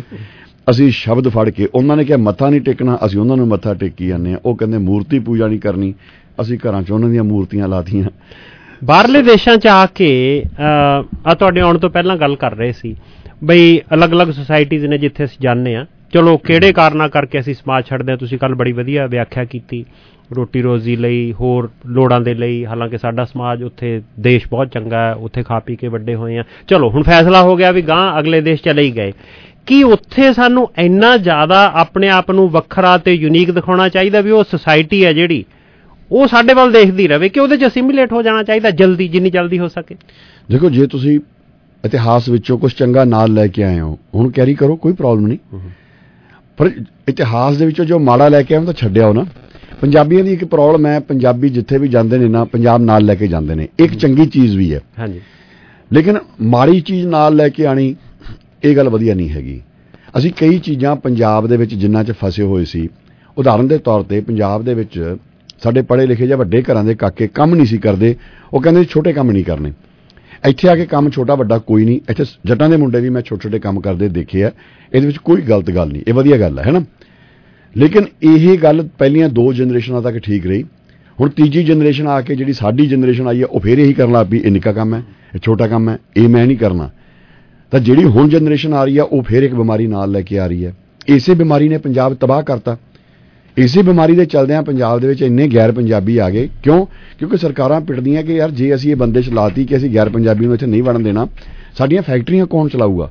ਤੇ ਖੇਤੀ ਕਿਵੇਂ ਹੋਊਗੀ? ਜੱਟਾਂ ਦੇ ਮੁੰਡੇ, ਵੱਡੇ ਘਰਾਂ ਦੇ ਕਾਕਿਆਂ ਦੇ ਮੁੰਡੇ, ਉਹ ਤਾਂ ਕੰਮ ਨਹੀਂ ਕਰਦੇ। ਅਸੀਂ ਇੱਥੇ ਇੱਕ ਵਧੀਆ ਚੀਜ਼ ਪ- ਤਿੰਨ ਚਾਰ ਜਨਰੇਸ਼ਨਾਂ ਨੇ ਇੱਥੇ ਆ ਕੇ ਧੂੜਾਂ ਪੱਟਦੀਆਂ ਜੱਟਾਂ ਦੇ ਮੁੰਡਿਆਂ ਨੇ ਛੋਟੇ ਛੋਟੇ ਕੰਮ ਵੀ ਕੀਤੇ। ਅੱਜ ਉਹ ਕਿੱਡੇ ਕਿੱਡੀਆਂ ਪੈਰਾਂ ਖੜੀਆਂ ਕਰਕੇ ਬੈਠੇ ਨੇ। ਉਹਨਾਂ ਨੇ ਇਹੀ ਸੋਚ ਕੇ ਕੀਤਾ, ਯਾਰ ਕੰਮ ਕੋਈ ਛੋਟਾ ਵੱਡਾ ਨਹੀਂ ਹੁੰਦਾ। ਲੇਕਿਨ ਹੁਣ ਜਿਹੜੀ ਜਨਰੇਸ਼ਨ ਉਧਰੋਂ ਆ ਰਹੀ ਹੈ, ਉਹ ਤਾਂ ਫਿਰ ਇਸੇ ਬਿਮਾਰੀ ਨੂੰ ਨਾਲ ਲੈ ਕੇ ਆ ਰਹੀ ਹੈ, ਜਾਤਾਂ ਪਾਤਾਂ ਨੂੰ ਨਾਲ ਲੈ ਕੇ ਆ ਰਹੀ ਹੈ। ਔਰ ਜਾਤਾਂ ਪਾਤਾਂ ਅਸੀਂ ਇੰਡੀਆ ਛੱਡ ਕੇ ਆ ਸਕਦੇ ਸੀ, ਅਸੀਂ ਦੇਖਦੇ ਯਾਰ ਗੋਰੇ ਜਾਤਾਂ ਪਾਤਾਂ ਪਿੱਛੇ ਆਪਸ 'ਚ ਨਹੀਂ ਲੜ ਰਹੇ। ਹਾਂਜੀ। ਤੇ ਅਸੀਂ ਉੱਥੋਂ ਵੀ ਜਾਤਾਂ ਪਾਤਾਂ ਨਾਲ ਚੱਕ ਲਿਆਏ। ਇੱਥੇ ਗੁਰਦੁਆਰੇ ਅੱਡ ਅੱਡ ਬਣਾਏ। ਅੱਡ ਅੱਡ ਬਣਾ ਲਏ ਤਾਂ ਇਹ ਮੈਨੂੰ ਲੱਗਦਾ ਕਿ ਅਸੀਂ ਉਹ ਚੀਜ਼ਾਂ ਪੰਜਾਬ ਛੱਡ ਕੇ ਆ ਸਕਦੇ ਸੀ। ਉਨੀਆਂ ਕੁ ਚੀਜ਼ਾਂ ਅਸੀਂ ਛੱਡ ਦਈਏ ਗੋਰਿਆਂ ਕੋਲੋਂ ਸਿੱਖ ਲਈਏ ਮਿਹਨਤ ਸਿੱਖ ਲਈਏ ਇੱਕ ਦੂਜੇ ਦੀ ਜ਼ਿੰਦਗੀ 'ਚ ਦਖਲ ਦੇਣਾ ਜਿਹੜਾ ਬੰਦ ਕਰ ਦਈਏ ਕੁਝ ਗੱਲਾਂ ਇਹਨਾਂ ਕੋਲੋਂ ਸਿੱਖ ਲਈਏ ਕੁਝ ਇਹਨਾਂ ਨੂੰ ਸਿਖਾ ਵੀ ਦਈਏ। ਅਸੀਂ ਇਹਨਾਂ ਨੂੰ ਲੰਗਰ ਸਿਖਾ ਚੁੱਕੇ ਹਾਂ ਅਸੀਂ ਪ੍ਰੇਮ ਭਾਵ ਸਿਖਾ ਚੁੱਕੇ ਹਾਂ ਪਿਆਰ ਸਿਖਾ ਚੁੱਕੇ ਹਾਂ। ਕਈ ਗੱਲਾਂ ਚੰਗੀਆਂ ਸਿਖਾ ਰਹੇ ਹਾਂ ਇਹ ਵੀ ਸਾਡੇ ਕੋਲੋਂ ਸਿੱਖਣਗੇ ਤੇ ਕਈ ਗੱਲਾਂ ਸਾਨੂੰ ਇਹਨਾਂ ਕੋਲੋਂ ਸਿੱਖ ਲੈਣੀਆਂ ਚਾਹੀਦੀਆਂ ਨੇ। ਪਾਲੀ ਜੀ ਇੱਕ ਗੱਲ ਦੱਸੋ ਵੈਸੇ ਤਾਂ ਲੇਖਕ ਨੇ ਬੜੀਆਂ ਕਿਤਾਬਾਂ ਛਪਦੀਆਂ ਤੇ ਅਮ, ਜਿਹੜੇ ਜਿਹੜੇ ਸ਼ਬਦ ਜਿਹੜੇ ਸ਼ਬਦਾਂ ਰਾਹੀਂ ਉਹ ਲੋਕਾਂ ਤੱਕ ਪਹੁੰਚਣ ਦੀ ਕੋਸ਼ਿਸ਼ ਕਰਦੇ ਨੇ ਬੜੇ ਵੱਡੇ ਵੱਡੇ ਸ਼ਬਦ ਬੋਝੜ ਜਿਹੇ ਸ਼ਬਦ ਹੁੰਦੇ ਨੇ ਲੋਕਾਂ ਦੇ ਅੰਦਰ ਨਹੀਂ ਵੜਦੇ। ਪਰ ਤੁਹਾਡੇ 'ਚ ਇਹ ਕਲਾ ਤੁਸੀਂ ਕਿੱਥੋਂ ਸਿੱਖੀ ਹੈ ਵੀ ਜਦੋਂ ਤੁਸੀਂ ਕੁਝ ਲਿਖਦੇ ਹੋ ਫੇਸਬੁੱਕ ਤੇ ਪੋਸਟ ਕਰਦੇ ਆ ਜਦੋਂ ਤੁਹਾਡੇ YouTube ਚੈਨਲ ਤੇ ਬੋਲਦੇ ਹੋ ਰੇਡੀਓ ਤੇ ਬੋਲਦੇ ਹੋ, ਤੁਹਾਡੀ ਹਰੇਕ ਬੰਦੇ ਨੂੰ ਐਂ ਲੱਗਦੀ ਵੀ ਆ ਤਾਂ ਮੇਰੀ ਗੱਲ ਆ। ਇਹ ਮੇਰੀ ਗੱਲ ਆ। ਇਹ ਇਹ ਗੱਲ ਆ ਜਿਹੜੀ ਤੁਸੀਂ ਕਿੱਥੋਂ ਸਿੱਖੀ ਆ? ਇਹ ਪੜੀ ਪੜਨ ਨਾਲ ਤਾਂ ਆਈ ਨਹੀਂ ਇਹ ਗੱਲ। ਨਹੀਂ, ਮੈਨੂੰ ਇਹ ਲੱਗਦਾ ਕਿ ਮੈਂ ਥੀਏਟਰ ਚੋਂ ਨਿਕਲਿਆ ਔਰ ਥੀਏਟਰ ਦੀ ਇਹ ਮਜਬੂਰੀ ਹੁੰਦੀ ਹੈ ਸਟੇਜ ਤੇ ਨਾਟਕ ਚੱਲ ਰਿਹਾ ਹੁੰਦਾ ਹੈ। ਨਾਟਕ ਬੋਝਲ ਨਹੀਂ ਹੋ ਸਕਦਾ 3-400 ਬੰਦੇ ਨੂੰ ਗੱਲ ਸਮਝਾਣੀ ਹੁੰਦੀ ਹੈ। ਔਰ ਉਹਨਾਂ 400 ਦਰਸ਼ਕ ਦੇ ਵਿਚਕਾਰ ਬਹੁਤ ਪੜ੍ਹੇ ਲਿਖੇ ਬੰਦੇ ਵੀ ਬੈਠੇ ਹੁੰਦੇ ਨੇ, ਅਨਪੜ੍ਹ ਵੀ ਬੈਠੇ ਹੁੰਦੇ ਨੇ, ਛੋਟੇ ਵੀ ਹੁੰਦੇ ਨੇ, ਵੱਡੇ ਵੀ ਹੁੰਦੇ ਨੇ। ਤਾਂ ਉੱਥੇ ਸਾਨੂੰ ਇੱਕ ਕਾਮਨ ਇੰਟੈਲੀਜੈਂਸ ਲੈਵਲ ਜਿਸ ਨੂੰ ਸੀਆਈਐਲਐਸ ਕਹਿੰਦੇ ਆ, ਤੁਹਾਨੂੰ ਉਹ ਲੈ ਕੇ ਚੱਲਣਾ ਪੈਂਦਾ ਹੈ। ਤੇ ਮੇਰੀ ਜ਼ਿੰਦਗੀ ਦੀ ਆਦਤ ਬਣ ਗਈ। ਮੈਂ ਜਿਹੜੀ ਵੀ ਗੱਲ ਕਰਦਾ ਮੈਂ ਕਾਮਨ ਇੰਟੈਲੀਜੈਂਸ ਲੈਵਲ ਤੇ ਜਾ ਕੇ ਕਰਦਾ ਵੀ ਉਹ ਪ੍ਰੋਫੈਸਰ ਨੂੰ ਵੀ ਸਮਝ ਆ ਜੇ ਤੇ ਆਮ ਬੰਦੇ ਨੂੰ ਵੀ ਸਮਝ ਆ ਜੇ। ਜਿਨ੍ਹਾਂ ਦੀ ਤੁਸੀਂ ਗੱਲ ਕਰ ਰਹੇ ਹੋ ਉਹ ਯੂਨੀਵਰਸਿਟੀਆਂ ਜਦੋਂ ਮੈਂ ਯੂਨੀਵਰਸਿਟੀ 'ਚ ਪੜ੍ਹਾ ਰਿਹਾ ਹੁੰਨਾ ਜਾਂ ਮੈਂ ਲਿਖ ਰਿਹਾ ਹੁੰਨਾ ਸਾਹਿਤ ਬਾਰੇ ਉੱਥੇ ਅਸੀਂ ਵੀ ਭਾਰੇ ਭਾਰੇ ਸ਼ਬਦ ਮੈਂ ਵੀ ਇਸਤੇਮਾਲ ਕਰਦਾ। ਪਰ ਆਮ ਜ਼ਿੰਦਗੀ 'ਚ ਮੈਨੂੰ ਲੱਗਦਾ ਥੀਏਟਰ ਨੇ ਮੈਨੂੰ ਇਹ ਚੀਜ਼ ਸਿਖਾਈ ਹੈਗੀ ਕਿ ਤੁਸੀਂ ਬਹੁਤ ਸਾਰੇ ਲੋਕਾਂ ਨਾਲ ਜੇ ਇੰਟਰੈਕਟ ਕਰਨਾ ਹੈ ਤੁਹਾਨੂੰ ਆਪਣੀ ਭਾਸ਼ਾ ਬਹੁਤ ਸਰਲ ਰੱਖਣੀ ਪਊਗੀ ਆਮ ਲੋਕਾਂ ਦੇ ਪੱਧਰ ਤੇ ਰੱਖਣੀ ਪਊਗੀ। ਮੈਂ ਡੀ ਵਿੱਚ ਜਿਹੜਾ ਥੀਸਸ ਲਿਖਿਆ ਨਾ ਉਹਦੇ ਵਿੱਚ ਇਹ ਸਵਾਲ ਆਇਆ ਸੀ ਕਿ ਇਹ ਜਿਹੜੀ ਭਾਸ਼ਾ 'ਚ ਤੁਸੀਂ ਲਿਖਿਆ ਇਹ ਆਮ ਬਹੁਤ ਹੈ। ਮੈਂ ਕਿਹਾ, ਠੀਕ ਹੈ, ਕੋਈ ਗੱਲ ਨਹੀਂ। ਮੈਂ ਚਾਹੁੰਦਾ ਕਿ ਮੈਂ ਵੱਡੀ ਗੱਲ ਕੀਤੀ ਹੈ ਮੇਰੇ ਹਿਸਾਬ ਨਾਲ ਤੇ ਮੈਂ ਚਾਹੁੰਦਾ ਕਿ ਮੇਰੀ ਆਉਣ ਵਾਲੀ ਜਨਰੇਸ਼ਨ ਮੇਰੀ ਗੱਲ ਨੂੰ ਸਮਝਣ। ਮੈਨੂੰ ਵਿਦਵਾਨੀ ਦੀ ਕੋਈ ਉਹ ਹੈ ਨਹੀਂ। ਮੇਰੀਆਂ ਫਿਲਮਾਂ, ਮੇਰੇ ਨਾਟਕ, ਹਾਲਾਂਕਿ ਜਿਹੜੀ ਮੇਰੀ ਲੇਟੈਸਟ ਫਿਲਮ ਗੁਰਮੁਖ ਆ ਰਹੀ ਹੈ, ਉਹ ਬਹੁਤ ਹੀ ਆਈਡੀਓਲੋਜੀਕਲ ਫਿਲਮ ਹੈ।